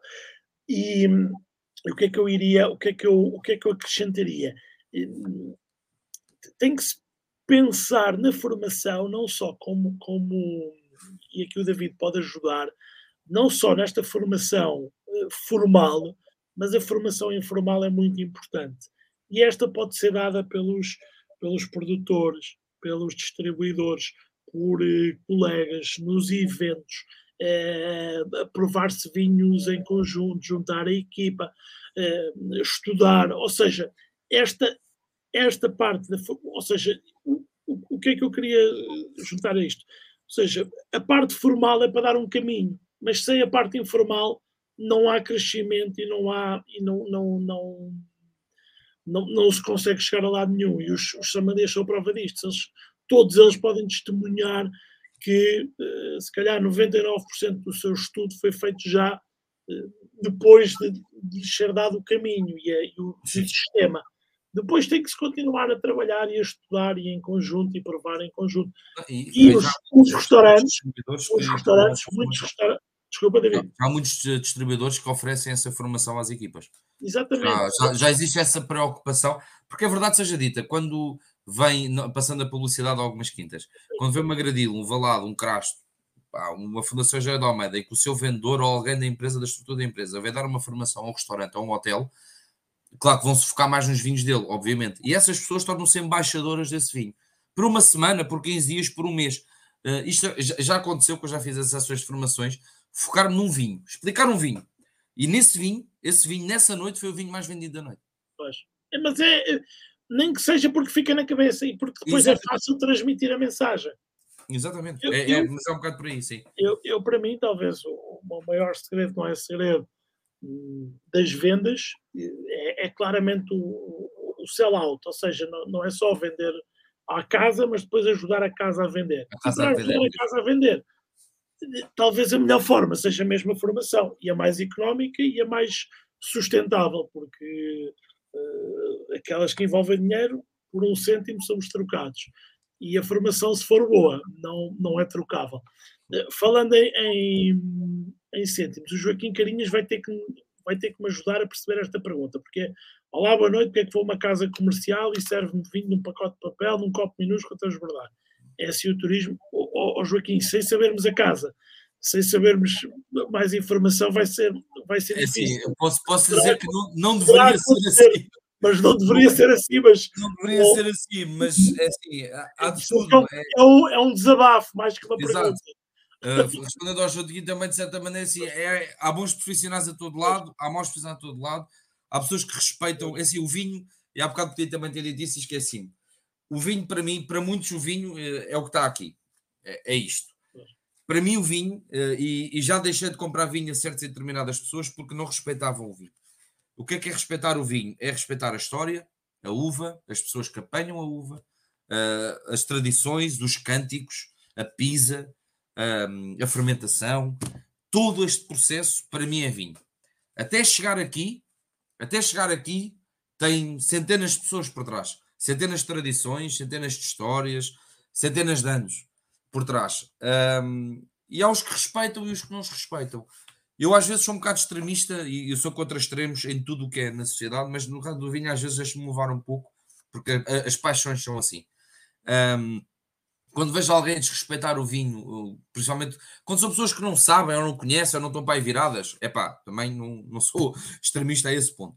Agora, quando é alguém da área que tem um mínimo conhecimento, que, que vive disto e depois não respeita, eu prefiro não comprar o vinho a essa pessoa, porque não está a fazer um bom serviço ao vinho. Portanto, e quando não, não está assim, hum, não vale a pena. Sim, Patrícia, nós estamos a tratar disso. é importante que todos. É, é o que eu digo, é o que eu estava a dizer há pouco. Hoje o empregado de mesa tem que saber de culinária, hoje o empregado de mesa tem que saber de vinhos, o empregado de mesa tem que saber de, de bar. O empregado de mesa hoje absorve um pouco de tudo e tem que saber um pouco, e tem que saber um pouco de tudo. Uh, tem que saber, não é uma Bíblia, não é um World Wild Book, mas tem que saber um pouco. Eu, uh. Mas o vinho para mim é um bocado isso, Rodrigo. Eu já deixei, e tu conheces alguns casos, a gente chegou a falar sobre isso no passado. Eu, há, há, pessoas que eu uh, não compro vinho porque simplesmente estão a vender o vinho, mas porque, porque estão a vender vinho, né? se estivessem a vender cerveja ou chocolate, estavam a vender a mesma coisa. E, e para seres um bom vendedor, isto é a minha ótica, para seres um bom vendedor, no mínimo dos mínimos, tens de acreditar naquilo que estás a vender, tens que gostar, não é? Um, eu não consegui vender casas, eu já fui proposto para, para ir trabalhar para uma imobiliária porque eu sou um excelente vendedor, segundo dizem. E eu disse: está bem, mas eu não, não, não me vejo a fazer isso, não é algo que eu gosto, não é? Eu vou estar a enganar as pessoas, não é? Então eu não quero, uh, porque não, não existe uma história, não existe nada. O que é a história da casa? É, quer dizer, é, sabe um pouco. Podes ir vender vinha, quintas, ah, pá, pois, eh, por aí talvez, por aí talvez, percebes? Uma quinta do século XVIII e tal, pá, talvez. Agora, o vinho para mim é. Espetacular. Exato, o vinho para mim, o serviço, uh, não só o vinho, mas o serviço, a restauração, a hotelaria em si, é, é uma parte muito importante para mim. É aquilo que, que me permitiu hoje uh, estar onde estar, estar onde estou. Um miúdo uh, nascido em Casal de Câmara, ou cresceu em Casal de Câmara, que vem muito, muito perto de um bairro social que hoje em dia conhece muita gente, fala com muita gente, não só em Portugal, internacionalmente. Foi, foi o mundo do vinho que me permitiu chegar onde cheguei e, e trabalhar com as pessoas que, que, trabalhei, que nunca, nunca irei esquecer, já, já as mencionei quase todas aqui, que nunca me nunca irei esquecer delas. E, e é, isto, é este respeito que eu tenho por, por isto. Eu, quando vou sugerir um vinho, quando vou vender um vinho, não vou vender só porque sim, só porque, só porque é bom, só porque é bom no prato. Não, tem que ter isto tudo e algo mais. É isto tudo, mais um. Só, eu, eu, vou chegar aí, deixa-me só fazer-te uma. Estamos, estamos aqui, a, a, conversa está boa. Deixa-me fazer-te uma pergunta que, que, já começaste a responder. É, antes de irmos ao vinho, o que é que é importante para alguém ser fornecedor, fornecedor de uma casa onde tu trabalhas e que tu tenhas essa responsabilidade? Uh, pá, uh, acima de tudo, isto vai ser um bocado clichê, mas tem que ser um bocado honesto é porque a, a, globalização trouxe muitas coisas boas e ao mesmo tempo trouxe muita coisa má. Quando me vêm com conversas pá, muito elaborantes, muito fantasia, pá, eu pego no telemóvel, pego no, no, computador, escrevo o nome do vinho do produtor do raio que o parta e, pá, e a pessoa é completamente desmascarada. Se tu não acreditas no vinho, se achas que o vinho não vale a pena para aquela casa, olha, eu normalmente as pessoas mandam-me mensagens um, e tu tiveste esse lado da barricada, de certa maneira estás. O que é que você quer provar? eu, é raro e são poucos os que podem dizer que eu, que eu disse, eu quero provar isto, isto e isto. A conversa que eu faço é exatamente o oposto. A minha casa é esta. O que é que você o tipo de comida, o tipo de comida que eu tenho é este. Do, do seu portfólio, do teu portfólio, o que é que acha que faz sentido? Porque se eu vou pedir para provar, eu vou pedir para provar o portfólio todo. Então, se eu não conhecer quase nenhum produtor, até os que conheço, bota o portfólio todo vou no dia da minha folga, pá, a gente bate essa coisa toda. Não é isso que eu procuro. Eu, temos que criar sinergias entre de onde vem para onde vai. Eu não quero ter os melhores vinhos do mundo na carta se não os conseguir vender, se não fizer sentido. Para quê? Só para dizer que os tenho. Como eu tive essa parte de gestão da, da, da garrafeira, tenho um bocado da noção de que tudo o que entra tem que sair. Porque senão é dinheiro parado. Pá, a empresa não é minha. O, o, o, patrão é que tem que saber que as contas. Não, porque eu preciso do patrão para pagar as minhas contas em casa. Porque se eu não fizer dinheiro, ele não faz dinheiro, logo isto é uma bola de neve. Portanto, eu nunca vou comprar nenhum vinho, seja a quem for, se não fizer sentido na casa onde eu estou. Portanto, eu convido o vendedor, o produtor, a vir ao sítio onde eu trabalho, analisar a nossa carta, falarmos muito antes. E nesta semana, na sexta-feira, tive uma reunião com uma pessoa e que ele disse-me assim: O que é que você quer provar? Nada, primeiro quero falar consigo. Então não quer provar nada? Não, eu nem sequer o conheço. Primeiro vamos falar. Eu vou perceber como é que você trabalha, como é que a sua empresa trabalha, é uma empresa recente, recente, como é que você trabalha, como é que a sua empresa trabalha. Você vem ver o espaço, vamos falar sobre o nosso menu, vamos falar sobre o seu portfólio. Depois disto, eu vou, vou ver que vinhos é que podem fazer sentido e você vai-me recomendar os vinhos que podem fazer sentido.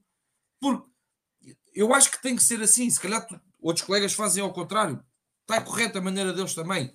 Mas eu prefiro fazer assim porque sei que todos os vinhos que eu tenho na minha carta, todos, são vendidos de igual modo todos os dias, a todos os dias. Oh, oh, oh, David, eu diria, e eu já trabalhei contigo, que tu dás uma excelente ajuda ao vendedor, porque tu obrigas o vendedor a qualificar o, o, o espaço, ou seja, eh, o, em vez de ele ir à toa e começar a sugerir coisas à toa, eh, ou tu também estares a, estarem os dois a dar tiros para o ar, essa conversa prévia, e, e, e se eu bem me lembro, eh, a tivemos, eh, bem, é quando se decide um caminho para se fazer em conjunto e de começar a trabalhar e perceber o que é que. Quando tu tinhas é a tua empresa bom, é? do Quina Vinhos, quando foste-me apresentar, já, já nos conhecíamos antes, eu, a primeira coisa que eu te perguntei foi: olha, diz lá o que é que tens aí que faça sentido. Eu não vou dizer qual é que foi o produtor, porque tu tinhas vários, que é para não criar aqui. Não, não há problema. É, não, tinha, não tinha muitos. Não muitos. E tu disseste: olha, eu acho que este, este e este fazem sentido.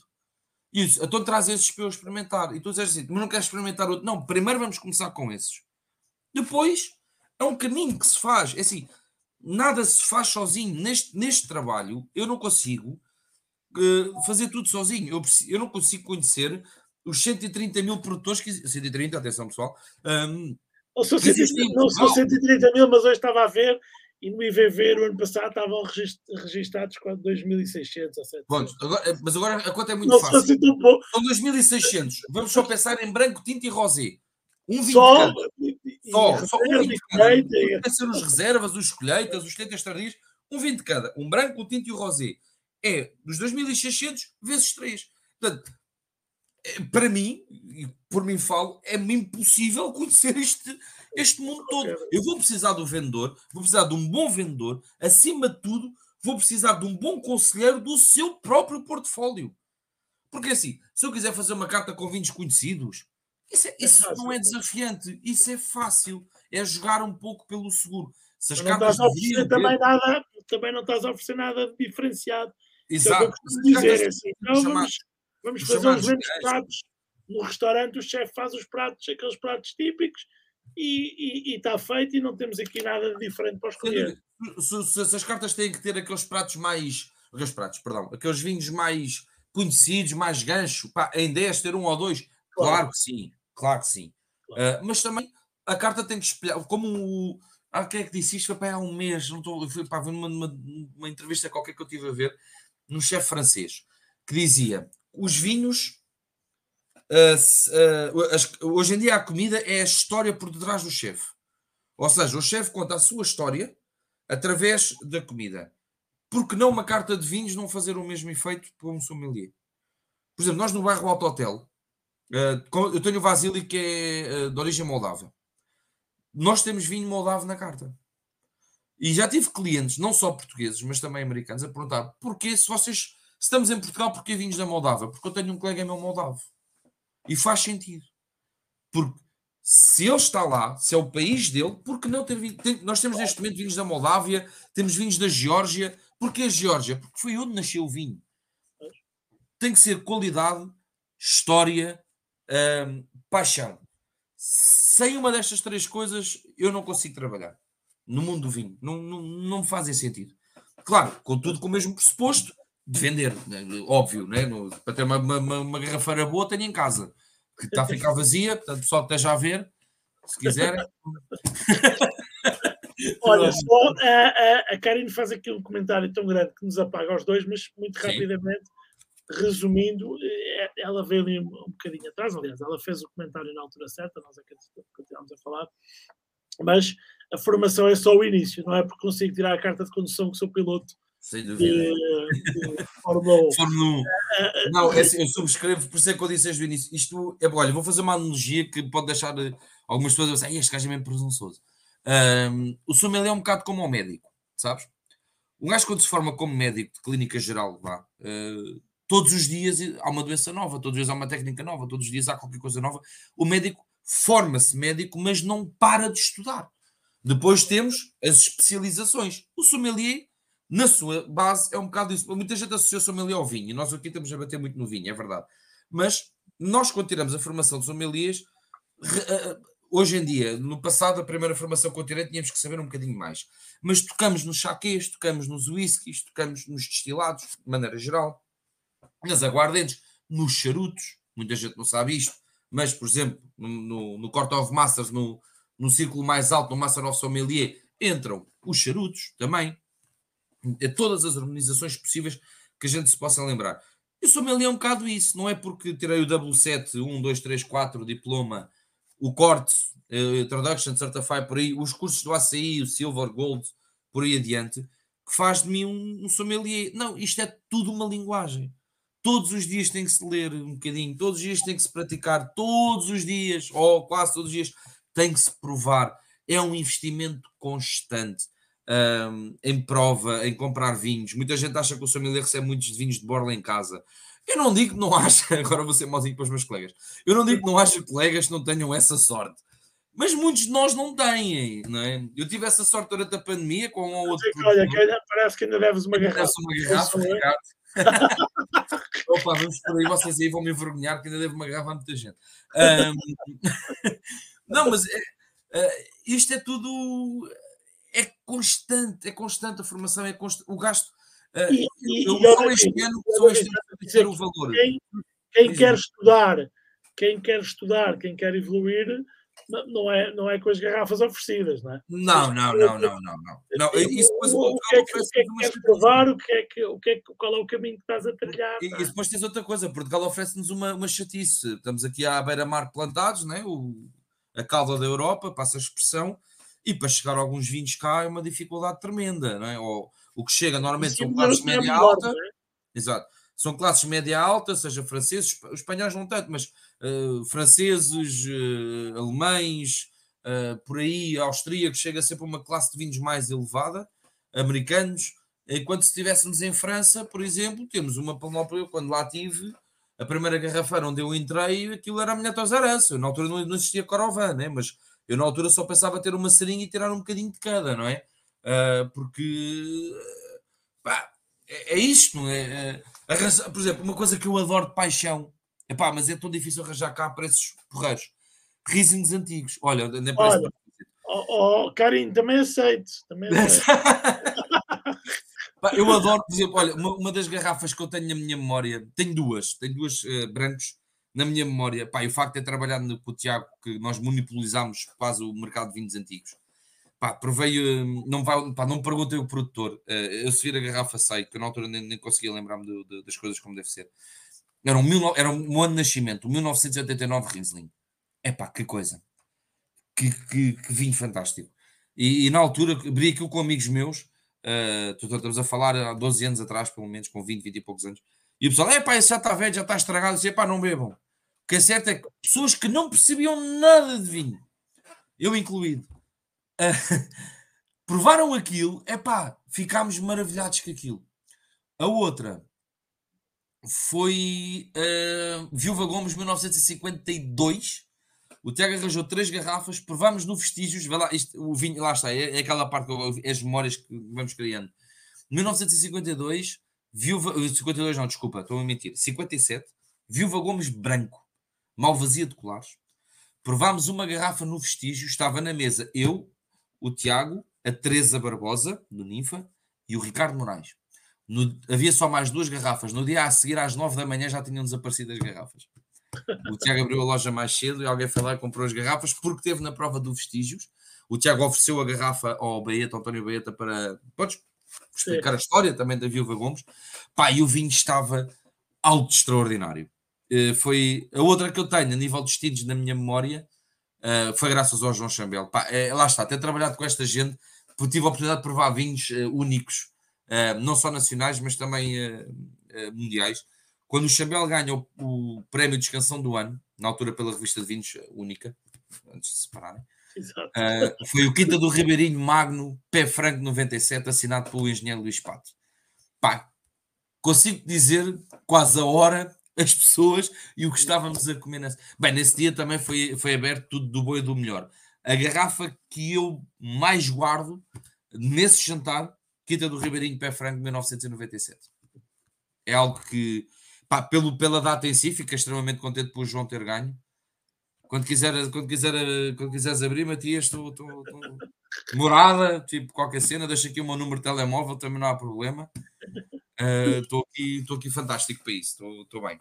Oh, oh, David, agora olha, eh, falámos aqui de muita coisa, já, já falámos aqui um bocadinho do bairro Alto Hotel, da, do, do, do, trabalho que divides com o teu colega, que eu agora tive uma branca.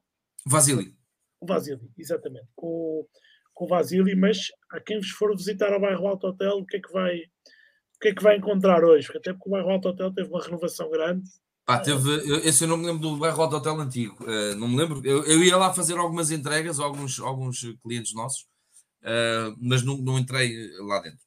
Sei pá, o que é que eu posso dizer sobre o bairro Alto Hotel? Um, uma equipa jovem, toda ela jovem, toda ela com uma paixão enorme pela, um, pelo serviço, pelo, pelo bem servir, pelo o, o, o, o, querer ser, o, querer ser, o querer ser melhor. Uh, e tudo remodelado pelo Souto Moura, o arquiteto Souto Moura, que não está aqui em erro.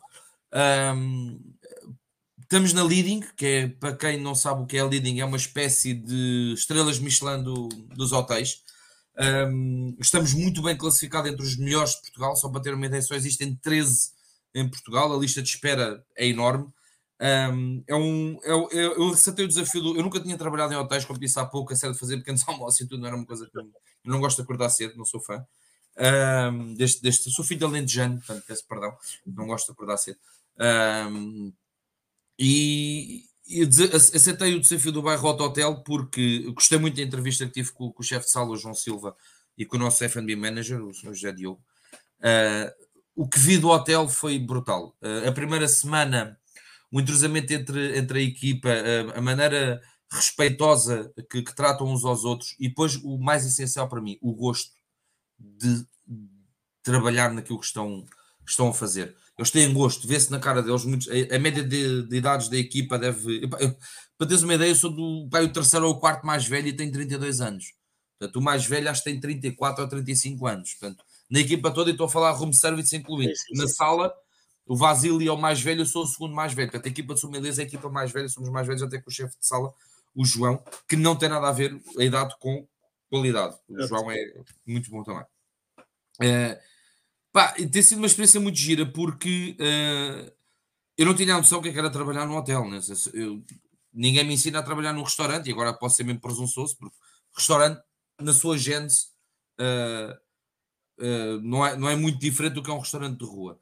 Os procedimentos é que são um bocado diferentes. A qualidade de atenção, tendo a falar de um hotel de 5 estrelas, considerado dos melhores a nível nacional, estando na leading, o rigor é ao milímetro seja na cozinha, seja na sala, seja nos quartos, onde for, é tudo planeado e ao milímetro, literalmente ao milímetro.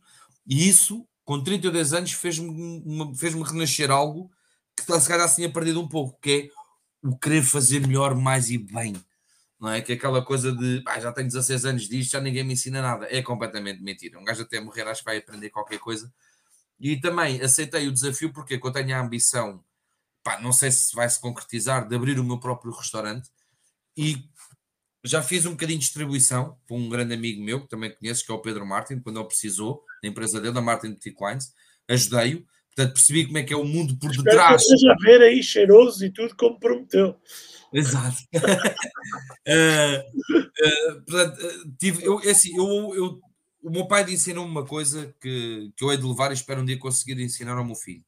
O meu pai disse uma coisa engraçada quando eu precisei de sair da escola para, para os ajudar, na altura da crise.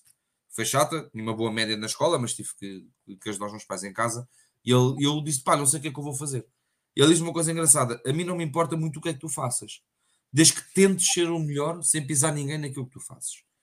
Um, e eu ainda hoje uh, levo isso tatuado na mente. Não, nunca passei para o corpo, mas tenho isso tatuado na mente. E, é um dos ensinamentos que eu quero passar para o meu filho não me importa o que é que ele, o que é que, é que ele faça. Claro que às vezes é visto para a brincadeira, quer dizer, então posso ser ladrão, vou para político, por exemplo, ou melhor, né? Uh, aquelas piadas parvas, pronto. Um, e no, quando decidi vir para a restauração, decidi vir para o mundo do vinho e, e a, a vida encaminhou-me para aí, Uh, como estava a dizer há pouco, um, no que diz respeito a, a, a cursos de restauração, hotelaria, falta-me cozinha, falta-me cozinha e falta-me eh, pastelaria. Uh, porque acho que lá está, sou muito bom na ótica do utilizador, na ótica do produtor, a coisa. Sou muito bom em casa, fazer para os outros, para grandes grupos, a coisa nunca corre lá muito bem, porque lá está, não tenho a noção de, quantidades, nem de, especiarias e tudo mais que se deve utilizar. Uh, mas quando achei que e tenho esse objetivo de querer abrir um meu restaurante, eu tenho que saber um pouco mais porque não estudei gestão. Portanto, só uma maneira, só, a segunda maneira de lá chegar é perguntando, é, é, é, estar ao lado de quem manda, de quem toma essas decisões, de como é que se faz, a ver. Então fui uh, para a sala, já estive na sala, já fiz garrafeira, já fiz um pouco de gestão de garrafeira, pouco, muito, ajudando o Tiago e a Susana naquilo que me era pedido. Uh, na parte do restaurante faz figura, em que uh, acabei quase, quase não, acabei mesmo por ser o braço direito do Pedro numa fase mais complicada para toda a gente também uh, de, de, de, restauração.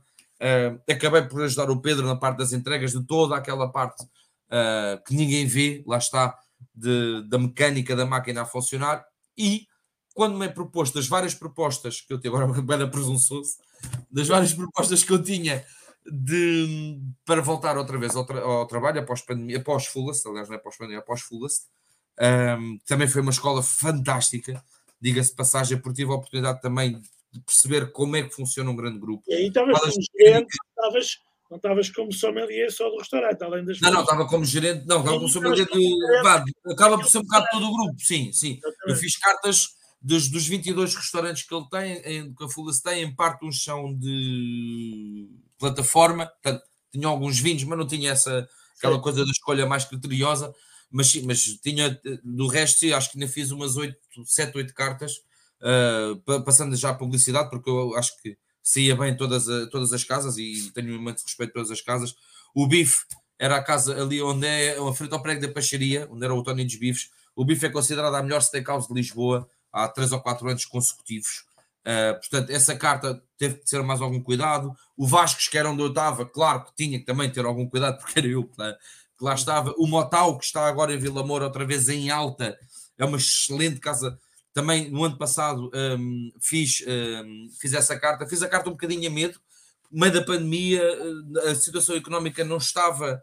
Um, lá está aquela parte que ninguém vê. O sommelier também tem que se preocupar um bocado com isso. Quando faz uma carta, que carta é que vai fazer? Que valores é que vai pôr? Que vinhos é que vai pôr? Como é que está a situação económica para poder uh, fazer uma carta uh, mais ou menos uh, equilibrada. Uh, não quis arriscar muito, uh, arrisquei mal, acho que pronto, esqueci-me que estava em Vila Moura, não é? E Vila Moura, ainda fui para lá o mês de agosto todo. Foste conservador, mas pronto, nem sempre é mau. Ah, fui conservador, mas epá, foi um mês brutal. Não vale a pena falar de, de muito mais. É assim, é Vila Moura, é trabalho, é verão, é trabalhar no verão, mas foi o mês fantástico para há muitos anos que não trabalhava como trabalhei o ano passado, o mês de agosto, a, a dar 400, 500, 600 jantares.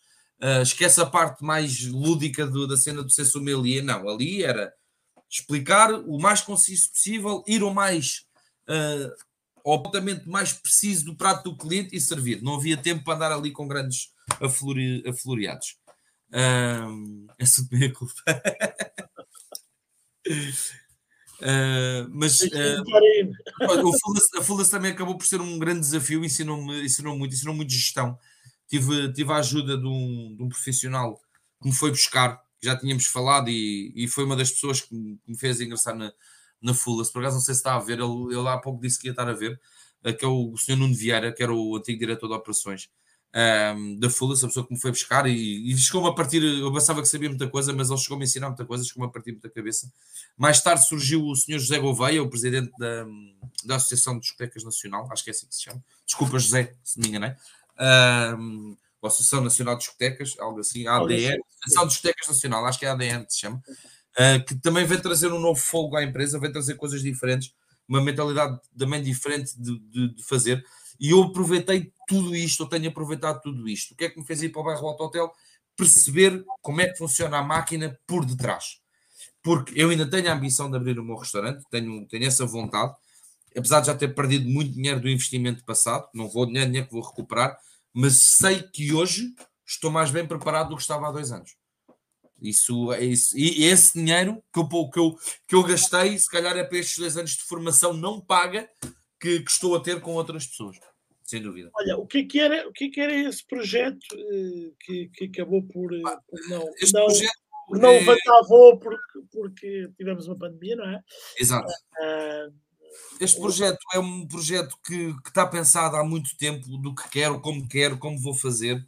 Uh, uh, tem sido um estudo, foi, foi tem sido e, e há continuar a ser um estudo intensivo uh, para trazer algo de diferente à, à restauração. E, e, iria ser em Odivelas, um restaurante que já foi considerado o melhor de Odivelas durante 12 anos consecutivos. tendo em conta que, atenção, não havia o Queda d'Água, por exemplo, que é um grande restaurante também a churrasqueira Dom Pedro, do, do grande Pedro, Exato. não era o que era hoje também, apesar que hoje considero, sem dúvida, o melhor restaurante de Odivelas, peço desculpa aos restantes, uh, e não é por uma questão de amizade, é por uma questão de qualidade, acho que a churrasqueira Dom Pedro é, é, um, é uma seve, é uma seve. Eu sei que tu não podes dizer o mesmo, Rodrigo, estás Tu, ou se podes não querer dizer o mesmo, mas eu aqui completamente descomprometido com toda a ah, gente. Ah, não, eu também, eu também. O, o, o, eu, eu até acrescentaria mais é, é eu é uma... acho, acho, que não, não é de Odivelas, é mesmo de Lisboa.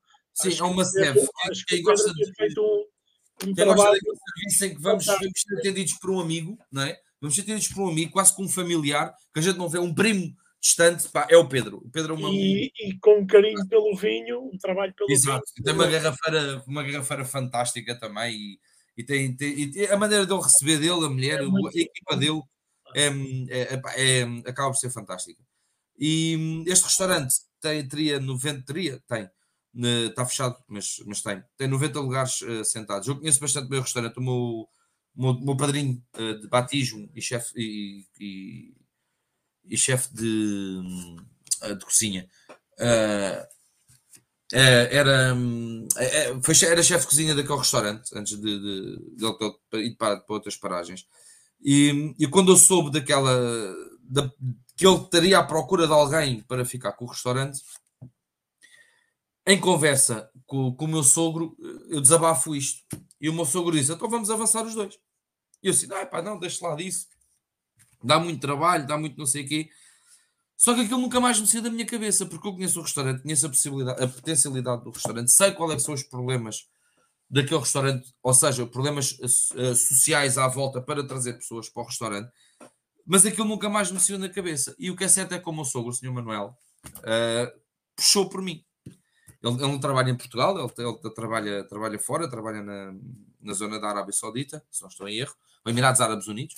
Uh, e sempre que ele fazia videochamada, sempre que era possível, que a internet lá no meio do deserto é mais, mais complicado, David, já viste isto? David, vai ver. David, vai, vai pesquisar. David, não sei o quê. E ele acabou por, eh, por me incentivar. Quando eu comunico à minha mulher e, à, e, à, e, à, e ao restante família, meus, o meu irmão, que, que, é dono de um restaurante em Paris, uh, neste caso já, já vem no segundo restaurante em Paris, uh, que, que tem essa possibilidade e não sei o quê, e eles disseram-me, pá, por que não? Pá, pesquisa, não sei o quê. Só que eu sou um bocado metódico quando faço as coisas. Nem sempre, muitas vezes sou preguiçoso. Neste caso, quando estamos a falar de muito dinheiro e, e abrir um restaurante pode dar muito dinheiro se correr bem, mas estamos a falar muito dinheiro. Mais uma vez, lembrando dos ensinamentos de, da Garrafeira Estadão, do Tiago Paulo e da Susana Paulo, que há bocado esqueci de mencionar a Susana. Um, que foi, pá, se é para fazer, faz bem feito, porque senão vais fazer duas vezes e vais perder tempo. Portanto, eu falei com os meus contactos, que, que uh, graças ao meu trabalho e às pessoas que fui conhecendo ao longo da vida, um, ehm, acabei por conhecer grandes gestores bancários, um deles presidente hoje em dia de um, de um grande banco uh, internacional, não, não, nacional, e mandei uma mensagem a perguntar: Olha, preciso que me expliques o que é que eu preciso de fazer para, para ter dinheiro para abrir um restaurante. E ele disse: Precisas de um plano de negócios. E eu, ok, fica na mesma. Precisa de um plano, de negócios, né? Então fiz aquilo que qualquer sommelier ou qualquer pessoa hoje em dia faz. Fui ao tio Google, né? Plano de negócios. Uh, o, que, o, que, é um plano de negócios? Tipo, quase estive a procurar aquele livro que é o não sei o que é para totós. Portanto, eu patotós. portanto, um bocado autodidático, fui pesquisar o que era, como se fazia, o parâmetros de ter atenção, o que é que deveria saber, que leis é que devia ter atenção. Após isto tudo, percebi que não tenho escolaridade suficiente, e aqui não, não é, é, é, é, chamar o, peço desculpa a expressão, sou filho de Alentejano e de uma senhora de Viseu, é chamar o boi pelos nomes, não tenho escolaridade suficiente para fazer uma apresentação decente ao banco. O que é que eu vou fazer? Vou ver dos meus contactos quem é que me pode ajudar. Ora, um ex-gestor de um grande banco nacional uh, está nos meus contactos. Telefonei-lhe, perguntei-lhe: olha, passa-se isto, isto, isto, isto, querem beber café comigo, você pode me ajudar? E prontamente a pessoa disse-me: você não vai ter comigo, eu vou ter consigo. Onde é que você está? Vamos começar a debater isso. E ele explicou-me, tintim por tintim, como se faz um plano de negócios. Ele acabou por me fazer o plano de negócios, por um valor muito simpático, diga-se de passagem. Ele acabou por fazer, fez o estudo de mercado, fez tudo. Eu, para teres uma ideia, eu quando apresentei o meu plano de negócios a três bancos, todos eles disseram que eu tinha coisas a mais simplesmente para um restaurante. Perguntaram se eu abri um restaurante ou uma cadeia de restaurantes. E eu disse-lhes, mas mais vale informação a mais do que a menos. Não, aqui está tudo o que é preciso e mais. Mas eu não fui falar com quem de direito antes de decorar palavra por palavra do que estava ali escrito. Antes de ter falado com este meu cliente, uh, amigo hoje, uh, em que eu lhe telefonava, pá, eu fui a pessoa mais melga que ele acho que teve na vida. Eu telefonava-lhe, pá, o que é que quer dizer esta palavra? O que é que queres dizer com esta frase? O que é que este gráfico que está aqui? Eu, nós chegámos ao ponto de ir buscar o gráfico de utilização de multibancos nos últimos 10 anos do Conselho de Odivelas. Por idade. Por idade. Eu não queria que faltasse nada, porque se tudo corresse como planeado, eu ia pôr a minha vida naquele negócio. Portanto, se corresse mal, estava tramado. Se corresse bem, estava tramado, mas de uma maneira mais positiva, porque tinha uma vida se calhar diferente. Uh, portanto, investi muito tempo, investi tudo o que podia, o que quase que não podia, na, naquele negócio. E, não, e, e, e, perceber, é uma coisa que às vezes falta muito a muitos portugueses, perceber as nossas limitações. Se eu não sei, vou, vou, vou pesquisar quem saiba, vou pedir ajuda. Não, não, não, há, não há que ter vergonha em dizer não sei. Havia uma. Epá, isto é um filósofo qualquer, não sei se era alemão, o que é que é, que, que disse isto. Eu li isto há, um, há muitos anos atrás. Que dizia uma coisa muito engraçada. Peço o, o Luís Chagas Freitas, mas é verdade. Dizer que não se sabe é ter a certeza do que se está a dizer. Exato. E muitas vezes as pessoas esquecem-se disso. O dizer não sei não é sermos ignorantes, é admitirmos para nós mesmos que tenho esta limitação. Mas essa limitação pode ser ultrapassada? Pode, desde que tu queiras. Desde que tu faças por isso. Eu não sei, eu não tirei gestão. Eu não tirei gestão hotel, não tirei qualquer tipo de gestão. Mas trabalhei com uma pessoa que pegou num negócio como o Estado de Alma e transformou naquilo que é hoje. O Pedro, que era jornalista, pegou num restaurante que estava em decadência e transformou, durante grande parte do tempo de vida do Faz Figura, num dos melhores restaurantes de Lisboa, uma referência em Lisboa. E, exemplos destes podemos dar, eu sei 50, tu sabes, e, e tu, Rodrigo, sabes outros 50. Percebes? É preciso é querer estudar, querer saber, perguntar, admitir que temos limitações e saber ultrapassá-las. E foi um bocado isto. O que é que me tramou no meio disto tudo, fazendo o um resumo? Apareceu o Covid-19 na pior altura, tinha acordos já fechados com o Turismo Portugal, com o Estado, com algumas quintas e herdades, que era Douro, quer a dor, não, perdão, estou a ser injusto com outros, quer a norte, quer a sul. Infelizmente tive que deixar cair todo o projeto porque hum, apareceu a Covid-19, o Estado português não ia uh, dar os, os, uh, os, benefícios que tinha prometido. Uh, eu já tinha investido muito dinheiro, não estava, estava chateado, não queria investir mais, estava aborrecido uh, com, com o ser português. Eu não sabia o que é que vinha. Dizer isto, mas é verdade, eu estava aborrecido com o ser português, uh, porque eu às vezes vejo tanta gente a abrir um restaurante só porque, só porque sim. Obrigado, Jorginho. Abrir um restaurante só porque sim, uh, e, não, e não porque estudou, porque, porque se preparou para isso. E, e, mas isso é uma coisa muito minha. Eu chateei-me porque via colegas, colegas da restauração, pessoas que eu nunca ouvi falar sequer, a abrir restaurantes e passados seis meses faliam e não percebiam porquê. Eu percebo. Não é porque não tiveram formação, é porque não se interessaram o suficiente. Porque não quiseram saber o suficiente. Porque não foram, por exemplo, agora fazendo uma publicidade ao Rodrigo, não foram ao Wine to Help e disseram assim: olha, o meu negócio está a correr mal, o que é que eu estou a fazer mal? E não pediram que alguém de fora analisasse o negócio com outros olhos. Eu, se tiver que o fazer, eu faço. Eu, se tiver que pedir um amigo meu, dizer assim: olha, durante uma semana passa aqui à porta, uh, pá, entra, vê, vai dar aqui umas voltas e não sei o quê, para eu perceber o que é que se passa, porque eu, eu acho que estou a fazer tudo bem. Eu, eu acho que não, não estou a fazer nada mal. O que é que se passa para isto não estar a resultar? E às vezes precisamos dessa segunda opinião. Precisamos essencialmente, às vezes, daquelas curva branca. Estejam de fora. Nós não conseguimos, no meio, do, no meio do turbilhão, não conseguimos ver, não é? Pá, e temos que ser humildes para admitir que, que erramos.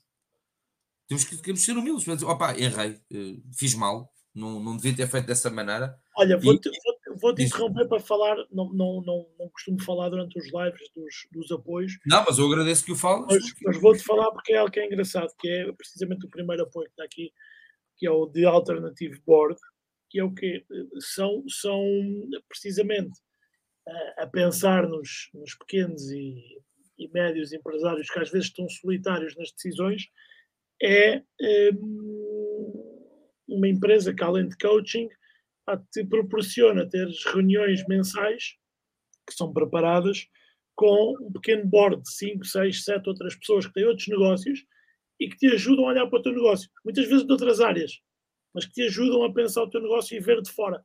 Aquilo que muitas vezes nós não é, não não vemos. E é um um conceito um conceito muito muito interessante. Eu, eu, eu tentei ver aqueles anjos brancos, o que é que é que existe e tudo mais, quem mandar o um projeto para eles, só que entretanto já estava em conversações com o banco, uh, pá, já não quis uh, o apoio deles, se calhar fiz mal, se calhar fiz bem, porque entretanto a pandemia ainda piorou mais.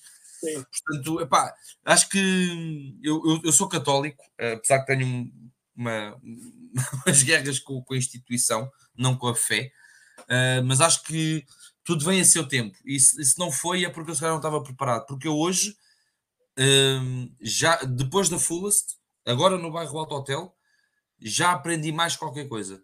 Porque, por exemplo, a Fullest, a gente vai ver bem a Fullest, o senhor Gonçalo Fernandes está em 34, 35 anos tem neste momento dos maiores grupos de restauração em Portugal. Não é à toa. É porque é uma pessoa com visão, uma pessoa que arrisca, uma pessoa que sabe o que está a fazer. Portanto, tudo isto é, é não olhar com. que é uma coisa muito portuguesa, não é? Aquela coisa de ah, como é que ele conseguiu, como é que ele fez, deve ter roubado, deve ter não sei o quê. Porra, é, há muita gente que deseja sorte, eu normalmente desejo trabalho, é porque a sorte está muito a trabalho, meu. A sorte está muito a trabalho. Um, eu tive sorte nas pessoas em que trabalhei, mas deu trabalho ao Tiago chegar onde chegámos para convencer estas pessoas a achar que o João Chambel, no sommelier do ano, Ricardo Moraes, sommelier do ano, um, Nuno Martins, que estava no One teve noutras casas, na Dela Deluxe e tudo mais, quer dizer, Carlos Jorge, que todas estas pessoas olhassem para o estado de, mal, para o estado de alma e dissessem vale a pena vir para aqui, porque isto é uma referência. Portanto, eu, eu tive sorte, mas o Tiago teve trabalho. Teve muito trabalho. Eu ajudei ali 5%, né? porque eu era funcionário, né? ajudava, ajudava no que podia. Agora, o grande impulsionador é o Tiago Paulo, é a Susana Paulo, que sacrificaram muito para trazer estas pessoas, para poder ter esta marca que hoje é nacional e até internacional, porque hoje em dia, que, que, que lá está com a internet, que, que, que globalização, não chega, nada, quase nada é nacional. Quando atingimos um certo patamar, deixamos de ser, por exemplo, a Wine to Help. Eh, quando, tu, quando eu vejo tu a pôr o horário de Portugal e o horário do Brasil, tu não és uma marca nacional. Tu para mim és uma marca internacional. Se te dás ao trabalho de querer chegar ao mercado brasileiro, de pôr o horário brasileiro, uh, não sei se estás a pôr o horário de São Paulo ou do Rio de Janeiro, porque aquilo é, é, o horário, é o horário de, de, de Brasília que é o que abrange mais. Brasília, pronto. Portanto, quer dizer que a tua marca, que estes apoiantes que tens aqui embaixo, já estão lá, já chegaram lá ou podem eventualmente chegar lá. Portanto, não são uma marca nacional. É a internet, a internet, aliás, a internet permite isto, não é? Um, portanto, eh, eu quando vejo um Gonçalo Fernandes com 30 e poucos anos uh, ter o poderio uh, que tem uh, e, e, ainda ter a vontade, a genica, o querer fazer mais, o querer abrir mais, o querer saber mais, porque a Fulas não é uma marca com 15 restaurantes iguais. Não. tem peixe. Tem, é. Cada restaurante é a sua marca. Cada restaurante tem a sua marca, cada restaurante tem o seu, a sua linha de pensamento, tem o seu gerente, e o gerente, eu falo por mim, eu, eu geri o Vasco, vamos imaginar, o Vasco e o bife. So, eram ambas as duas steakouts, não sei se, entretanto, acho que só abriu o cru agora, uh, mas o bife, o bife, o bife, o bife e, um, e o Vasco eram os dois steakouts de Lisboa. Dois gerentes diferentes, dois serviços diferentes, Qualidade da carne idêntica, mas peças diferentes, histórias diferentes. Uma foi o Vascos toda a sua vida, a outra começou como o Tony dos Bifes e hoje é o bife. Uma é, está entre as 20 melhores steakhouses de Lisboa, que é o Vascos. A outra há 4 anos consecutivos que consegue ficar à frente do talho, da sala de corte, do paparrucha, que é o bife. Isto tudo não é sorte. É muito trabalho. E as pessoas não têm a noção disso. Porque eh, eu às vezes digo aos meus colegas, mesmo no bairro Alto Tal, digo muitas vezes: o patrão devia ser empregado. Toda a gente concorda. E quantas vezes é que o empregado devia ser patrão? Quantas vezes? Se calhar devia ser mais vezes um empregado ser patrão do que o contrário. Porque uh, eu passei por isso, que eu tive. Isto não aparece no meu currículo, nem nós nunca falámos sobre isso. Eu tive um pequeno barzinho, um bar de uma coletividade, que pá, ainda fazia algum dinheiro. Uh, sabes qual Aquilo é uma cena de dois amores é quando tu tens, sentes realizado, e quando vendes, tens uma dor de cabeça. Eu, eu, eu só tinha um funcionário que era o meu pai, mas quando chegava àquela altura do mês para pagar contas, eu estava uma semana sem dormir. Será que tenho dinheiro suficiente? Eu, eu tinha dinheiro suficiente, mas isto na nossa cabeça não sai. Será que tenho dinheiro suficiente? para ter que pagar ao meu pai, tenho que pagar não sei o quê. E isto estamos a falar de um barzinho dentro de uma coletividade que faturava alguma coisa. Agora, falando de um restaurante em que temos encargo uh, cinco funcionários. E as pessoas dizem, ah, são só cinco pessoas. Não, não, não, não. não. As famílias todas. As pessoas podem ser 15. Como assim? Porque se cada um for casado e cada um tiver um filho, já não são cinco. Já é vezes três. Um, e desses vezes. É... E depois é, é, o, é o IRC. Nós temos um país de pagar impostos, né? É o que é. Não, não vou estar aqui a falar de política. É o que é. Chegar ao, ao, ao fim dos três meses, um patrão ter que pagar a carga de impostos que tem que pagar, pagar os ordenados, uh, os bónus, se houver, as formações, que há bocado o Alexandre estava a falar sobre isso, as formações, tudo isto que houver, epá, o empregado às vezes tem que, que, se lembrar que o nosso está sempre garantido. O do patrão, se nós não fizermos o nosso trabalho, não está. Epá, é que não está mesmo.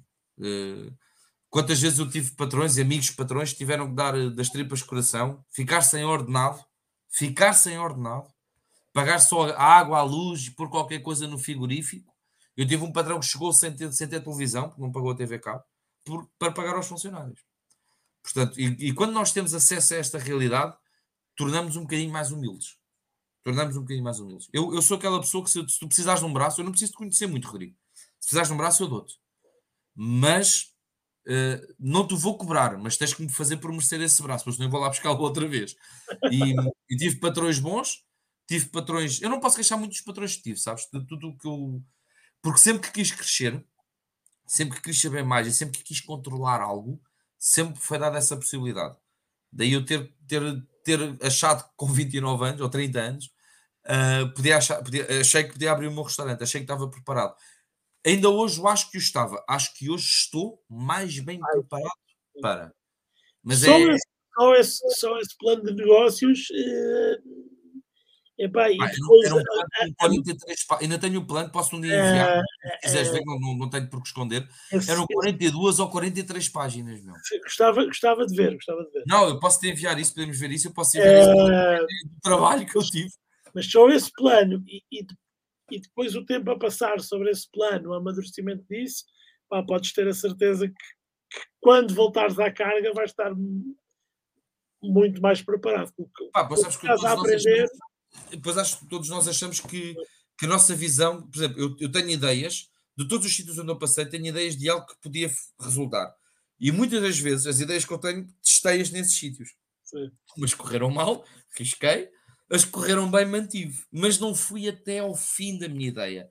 Uh, dou aquele cheirinho para ver se resulta. Ok, se resultou, porque assim também não quero abrir o jogo todo. No entanto, eu às vezes sou um bocado parvo, a minha mulher às vezes chama muita atenção disso. Eu dou demasiado para receber muito pouco.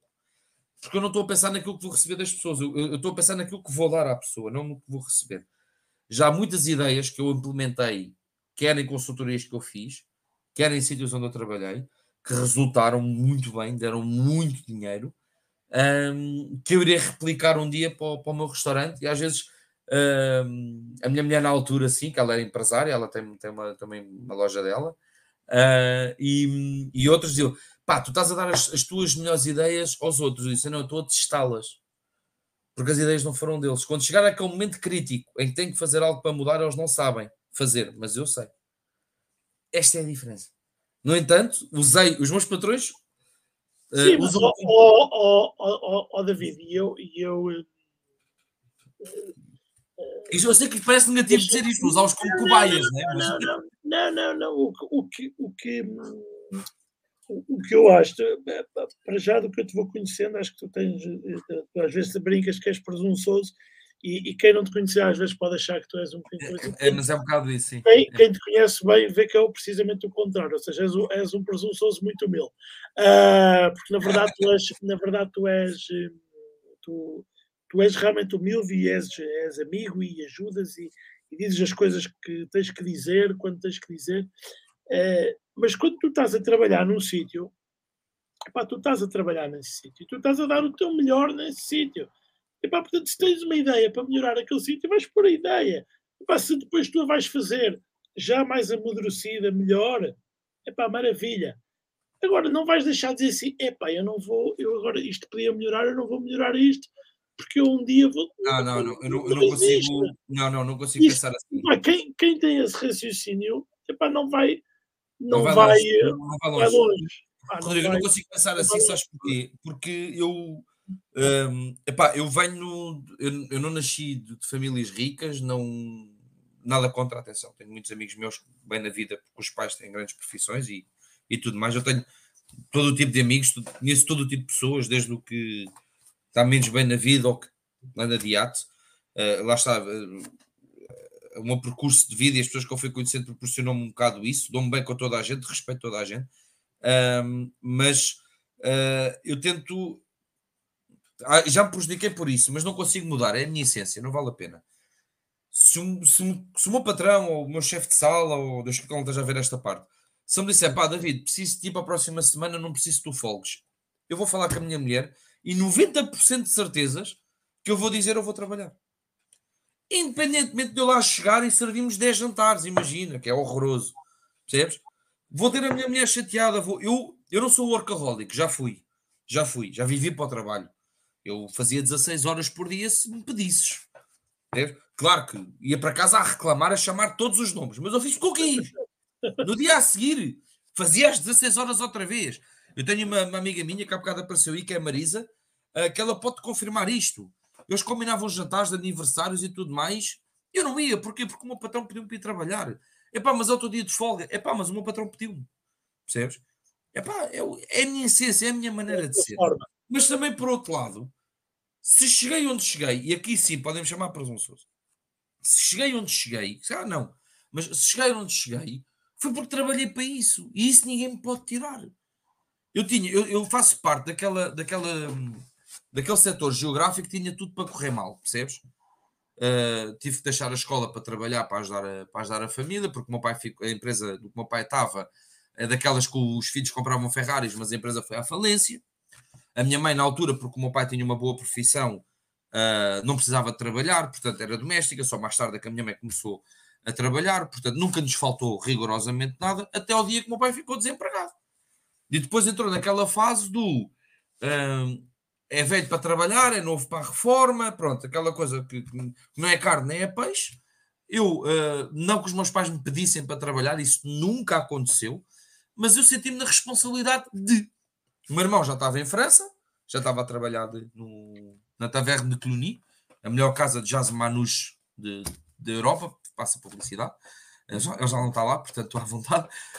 Um, e achei que, que, devia fazer algo mais para, para, para, a minha família, por mim e tudo mais. Portanto, eu, tinha, eu, eu era aquele gajo que ou acabava na, por devido respeito, ou acabava nas obras, ou uma coisa qualquer.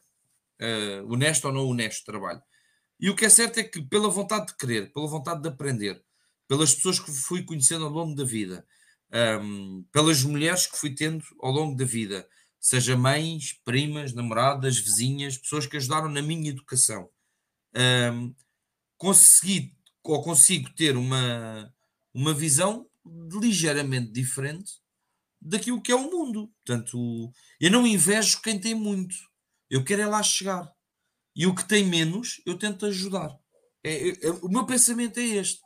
É pá, às vezes prejudico-me por isso. Pá, sim, mas vou deixar de ser quem sou por causa do outro? Não. É pá, não. Tenho, continuo, continuo em busca do conhecimento, continuo em busca de querer saber mais. Eu abri aqui a parte do coisa, não sei se o Alexandre já está a ver. Ele perguntou aqui se eu tinha tirado o corte. Uh, não, não tirei. Ah, eu, acho que está para cima. Está para ir para cima. Uh, não, acabei por não conseguir tirar o corte por uma felicidade barra infelicidade. Um, o miúdo, o meu miúdo que, que, se chama, pronto, que se chama Eduardo, estou inscrito, estou à espera das novas datas para Portugal. Posso sempre pedir transferência para fora, mas eu valorizo muito o dinheiro. Se eles conseguirem trazer para Portugal, eu prefiro tirar em Portugal, vou gastar um bocadinho menos, pelo menos em, em, em deslocações e, e tudo mais. Um, e não, acabei por não conseguir tirar o corte, que é uma grande ambição, é uma grande ambição minha, uh, muito desafiado pelo, pelo Chambel, diga-se de passagem, há uns tempos atrás. Um, não tirei porque o corte acho que era em abril, se não me engano. Uh, a minha mulher começou-se começou a ter alguns problemas na fase final da gravidez. Uh, pá, e entre ir ao Porto e estar três dias sem a minha mulher, a pensar na minha mulher e como é, como é que ela está na fase final da gravidez, blá, blá, blá, blá. Epá, não, não, não tinha cabeça. Não fui. O miúdo nasce uh, um mês a seguir. Uh, foi outra dor de cabeça, uh, a coisa não correu muito bem, foi cesariana, a coisa não correu muito bem. Eu, eu tinha, obrigado, mãe, uh, eu tinha, tinha que, que, tratar das coisas cá de casa, ajudar a minha mulher, portanto, não estava com cabeça para pensar em cortes, para pensar em vinhos, para pensar em nada. Portanto, não, não, não fiz o corte, estou inscrito à espera das novas datas para Portugal. estou a formar-me noutras áreas, estou agora a, a, focar-me uh, também no, no chaquês. Tirei o Introduction há pouco tempo, pela, pela Sakemico. Estou a focar-me agora para tentar tirar o. ou, ou pensar, pelo menos, uh, e a juntar algum dinheiro para tirar o Certify. Uh, em Portugal, acho que só o Filipe Wang é que tem, portanto, o, acaba por ser também um desafio. É um desafio porque não é uma língua nossa. ter que estudar o kanji, ter que estudar o japonês, não vou, não vou tirar saque para aprender a falar japonês, não é esse o objetivo. O objetivo é ter algo que me difere, ter algo que possa dar a, a mais a outra empresa qualquer. Uh, porque não, até mesmo no bairro Alto Hotel, que temos alguns peixes, alguns não, temos bastantes, porque não também trabalhar saquês, porque o sommelier não pode ser só vinho, nós não podemos ser limitados ao ponto de pensarmos que estamos lá só para vender vinho. Não, estou lá para vender experiências. Isto é uma, é uma fase que eu nunca gostei muito, né? Ah, então, a pessoa ao restaurante vende experiências. Não, a pessoa vai ao restaurante para comer. Tudo o resto é extra, não é? Se a gente for à base da coisa, tudo o resto é extra, mas. Mas a, a verdade é... é uma experiência, pode ser uma experiência. Exatamente, agora é assim. Quanto ser mais... boa ou má. Quanto, exato, quanto mais eu me, eu me formar, quanto mais eu souber, melhor consigo, consigo ajudar eh, quem, pá, quem, quem nos visita, não é? Ajudar ou tornar pelo menos uma, uma. Olha, sabes qual foi o maior desafio que eu tive enquanto profissional? Uma coisa gira. No Dia Mundial do Vinho do Porto, o Pedro me faz figura desafiou-me a fazer um menu juntamente com o chefe John, o equatoriano, João Leão, está neste momento em Luxemburgo, passando novamente a publicidade, grande chefe, digo já. Um, fiz um grande amigo ali, com várias discussões, muitas guerras, muitos gritos entre os dois, mas uh, ficámos amigos. Um, Desafiou-me a fazer um menu por completo, só com o vinho do Porto. Ou seja, um menu de degustação, um menu completo. Nesse dia não havia carta, quem quisesse ir ao restaurante ou queria aquele menu ou não comia. E foi, foi muito interessante porque Epá, uh, combinar peixes, carnes, sobremesas, entradas, pá, várias, várias combinações entre marisco, peixe, carne, só com vinho do Porto, foi muito, muito interessante, muito, muito desafiante. E muita gente disse assim: tu és maluco, isso não resulta. Pá, resultou. Isto é aquela coisa agora encheu o peito.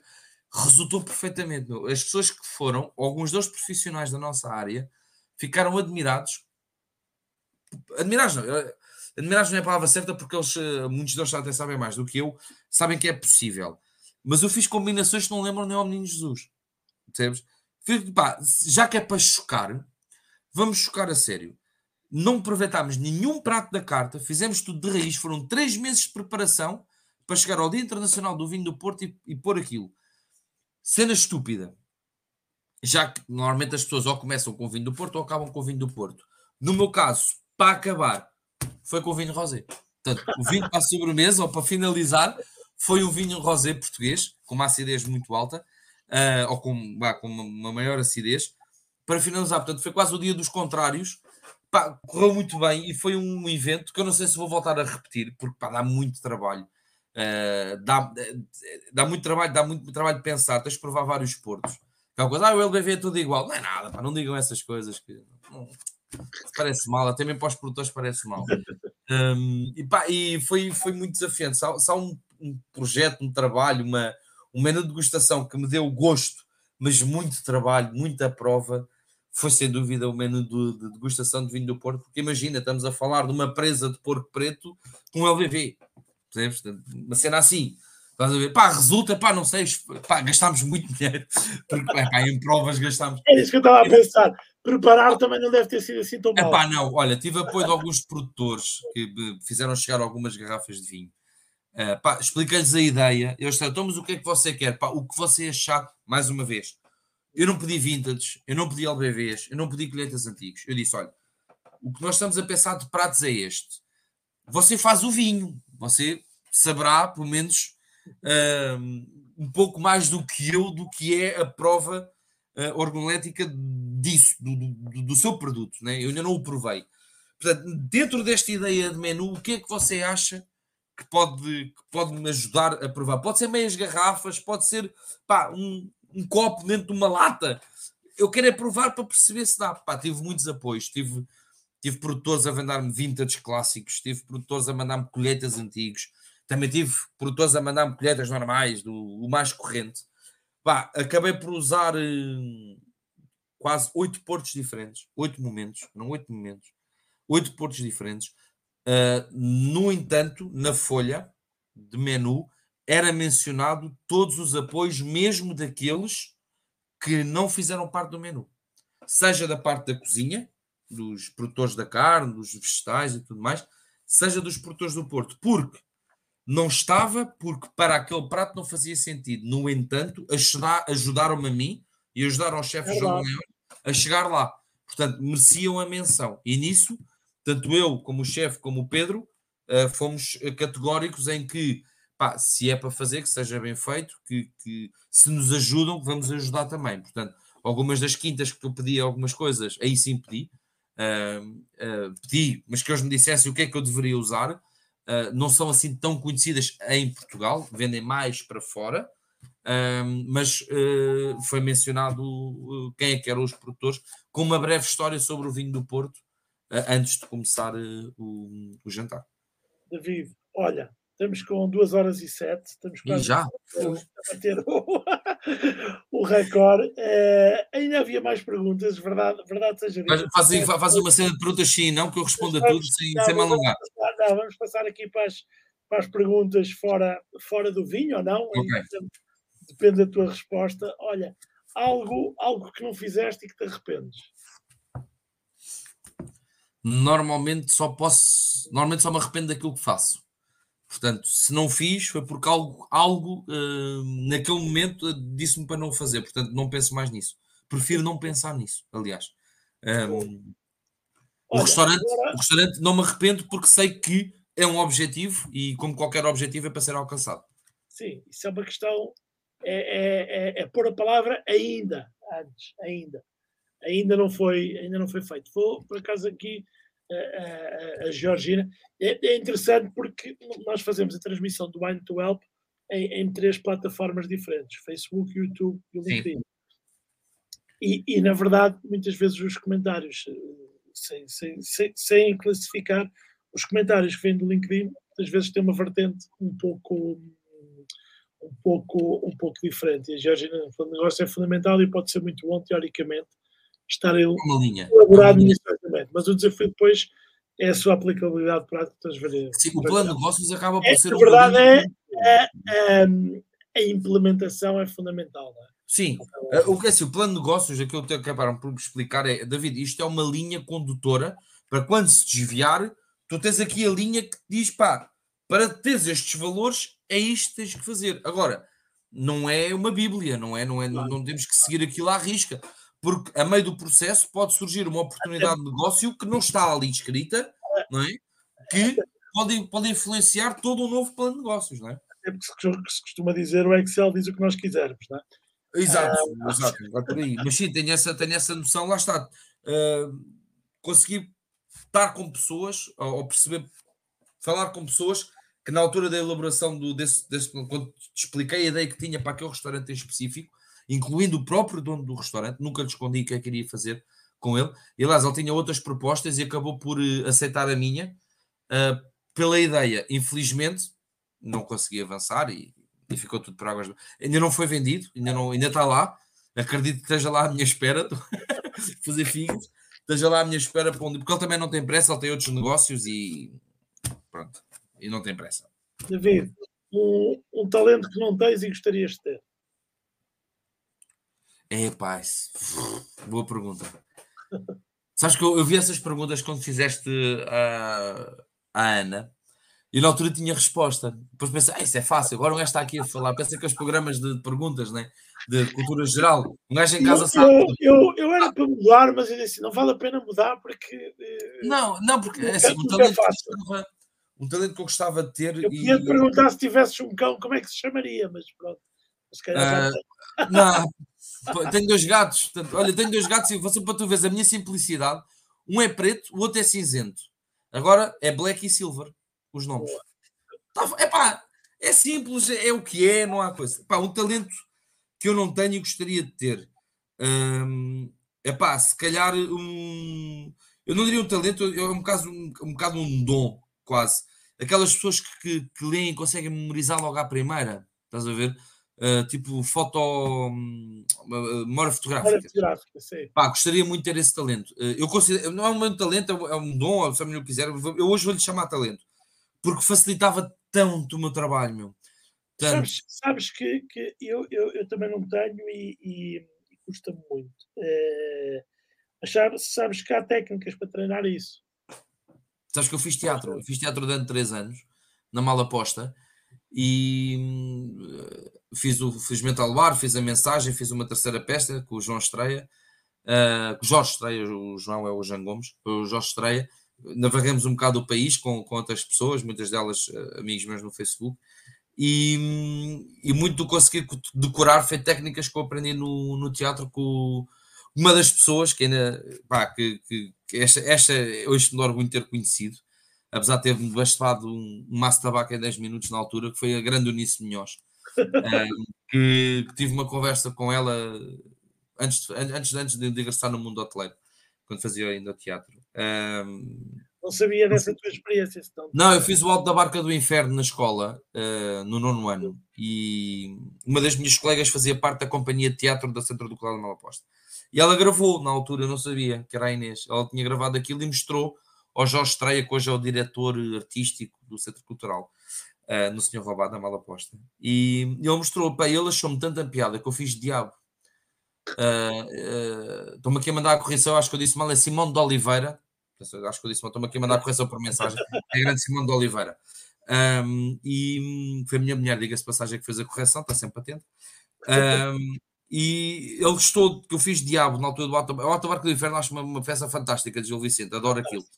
Um, e ele na altura gostou e desafiou-me a fazer de General Bashford no, no Felizmente ao ar. E simplesmente não é porque eu fosse bonito, feio ou bom, era alto, loiro, de olhos, de olhos azuis não tinha, mas usava lentes. Portanto, ok, eu deixar o top de inglês, está aqui e vais, vais fazer este. Aqui no Senhor Roubado é o que se arranja o David. Exatamente, foi, foi uma experiência gira que, que me ajudou a decorar e tudo mais. Mas eu, para decorar, tenho que ler várias vezes, tenho que bater texto. É aquela expressão típica do teatro que é bater texto.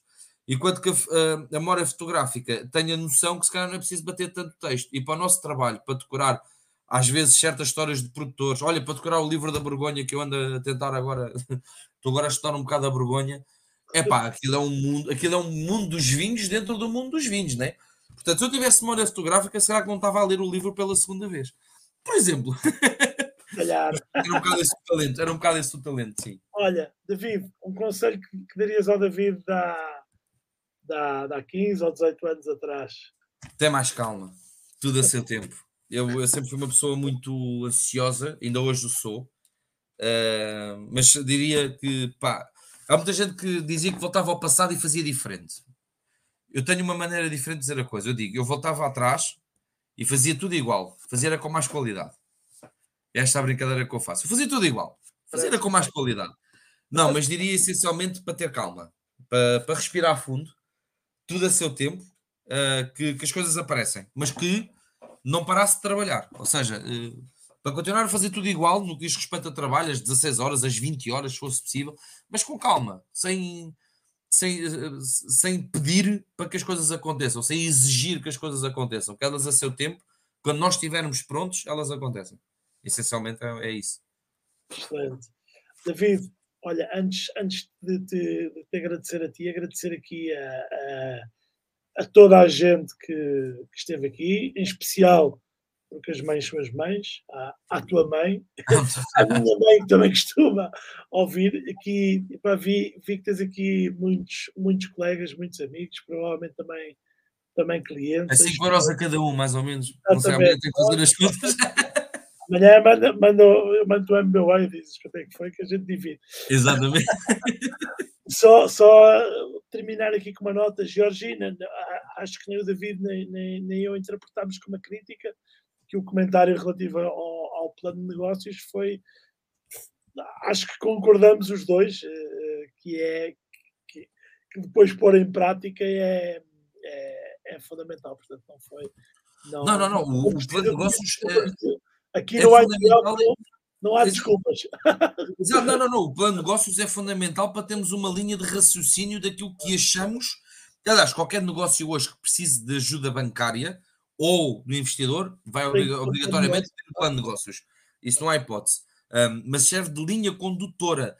A meio do processo pode acontecer variantes que não lá estão e que nós temos que saber Hum, pá, temos que ter experiência a saber. Estar, se estar, claro. Exatamente, temos que saber dar a volta, temos que, por exemplo, pessoas que abriram um negócio em 2000, no final de 2018, início de 2019, levaram com a pandemia, quer dizer, não há nenhum plano de negócios do mundo que previsse isto, não é?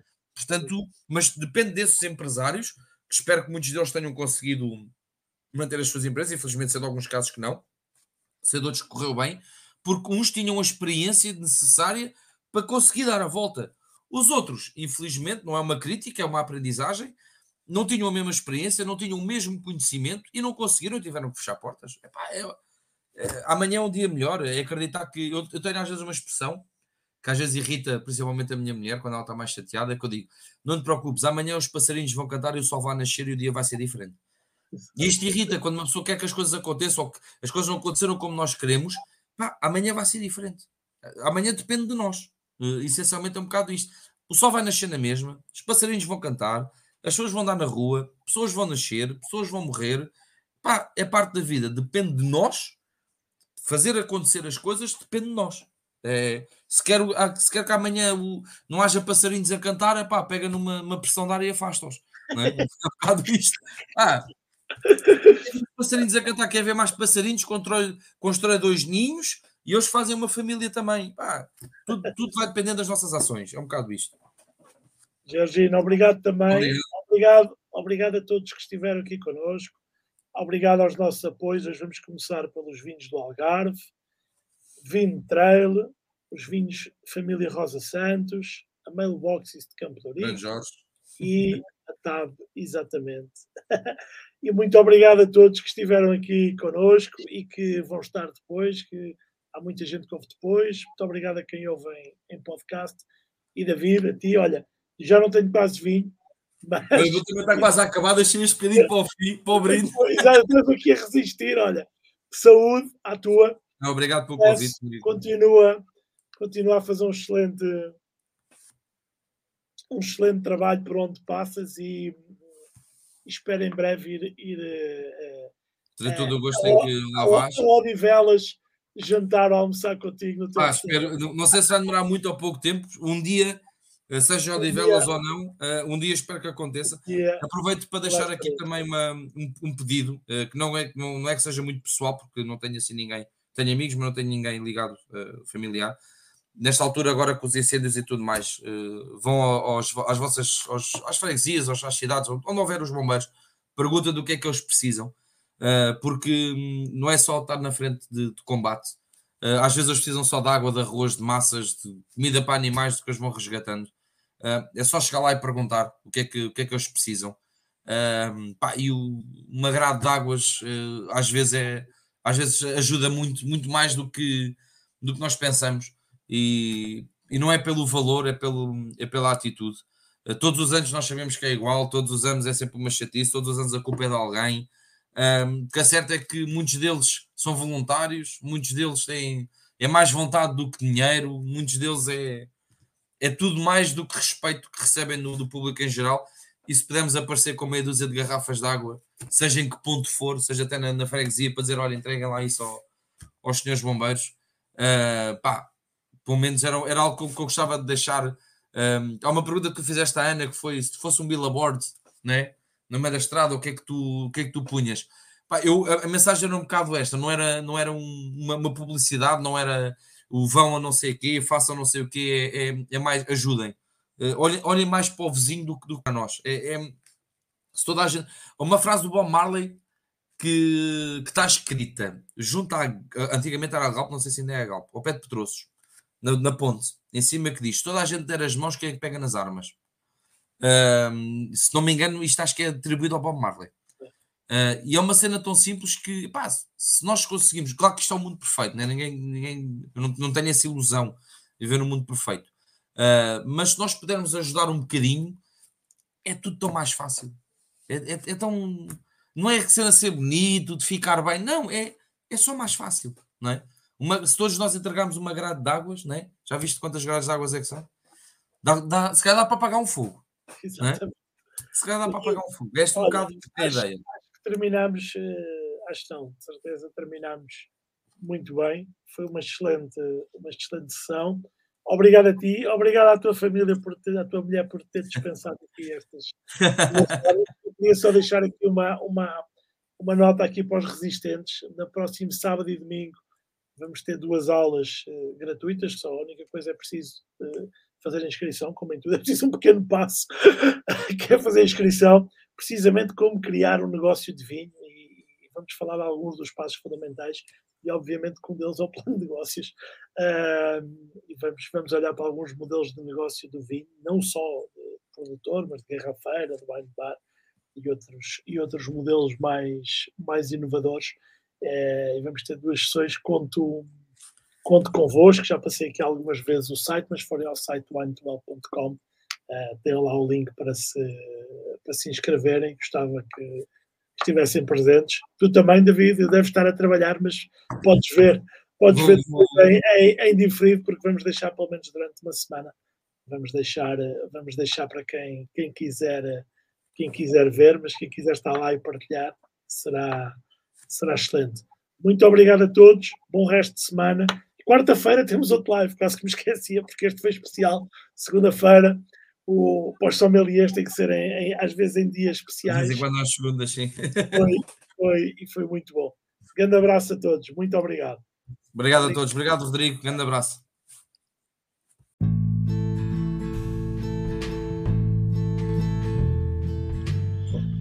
Este foi o podcast Mind to Help. Muito obrigado por ter estado connosco. Partilhe, siga-nos nas redes sociais, Facebook, Instagram, YouTube, Wine to Help e contamos consigo na próxima conversa. Um grande abraço e até para a semana.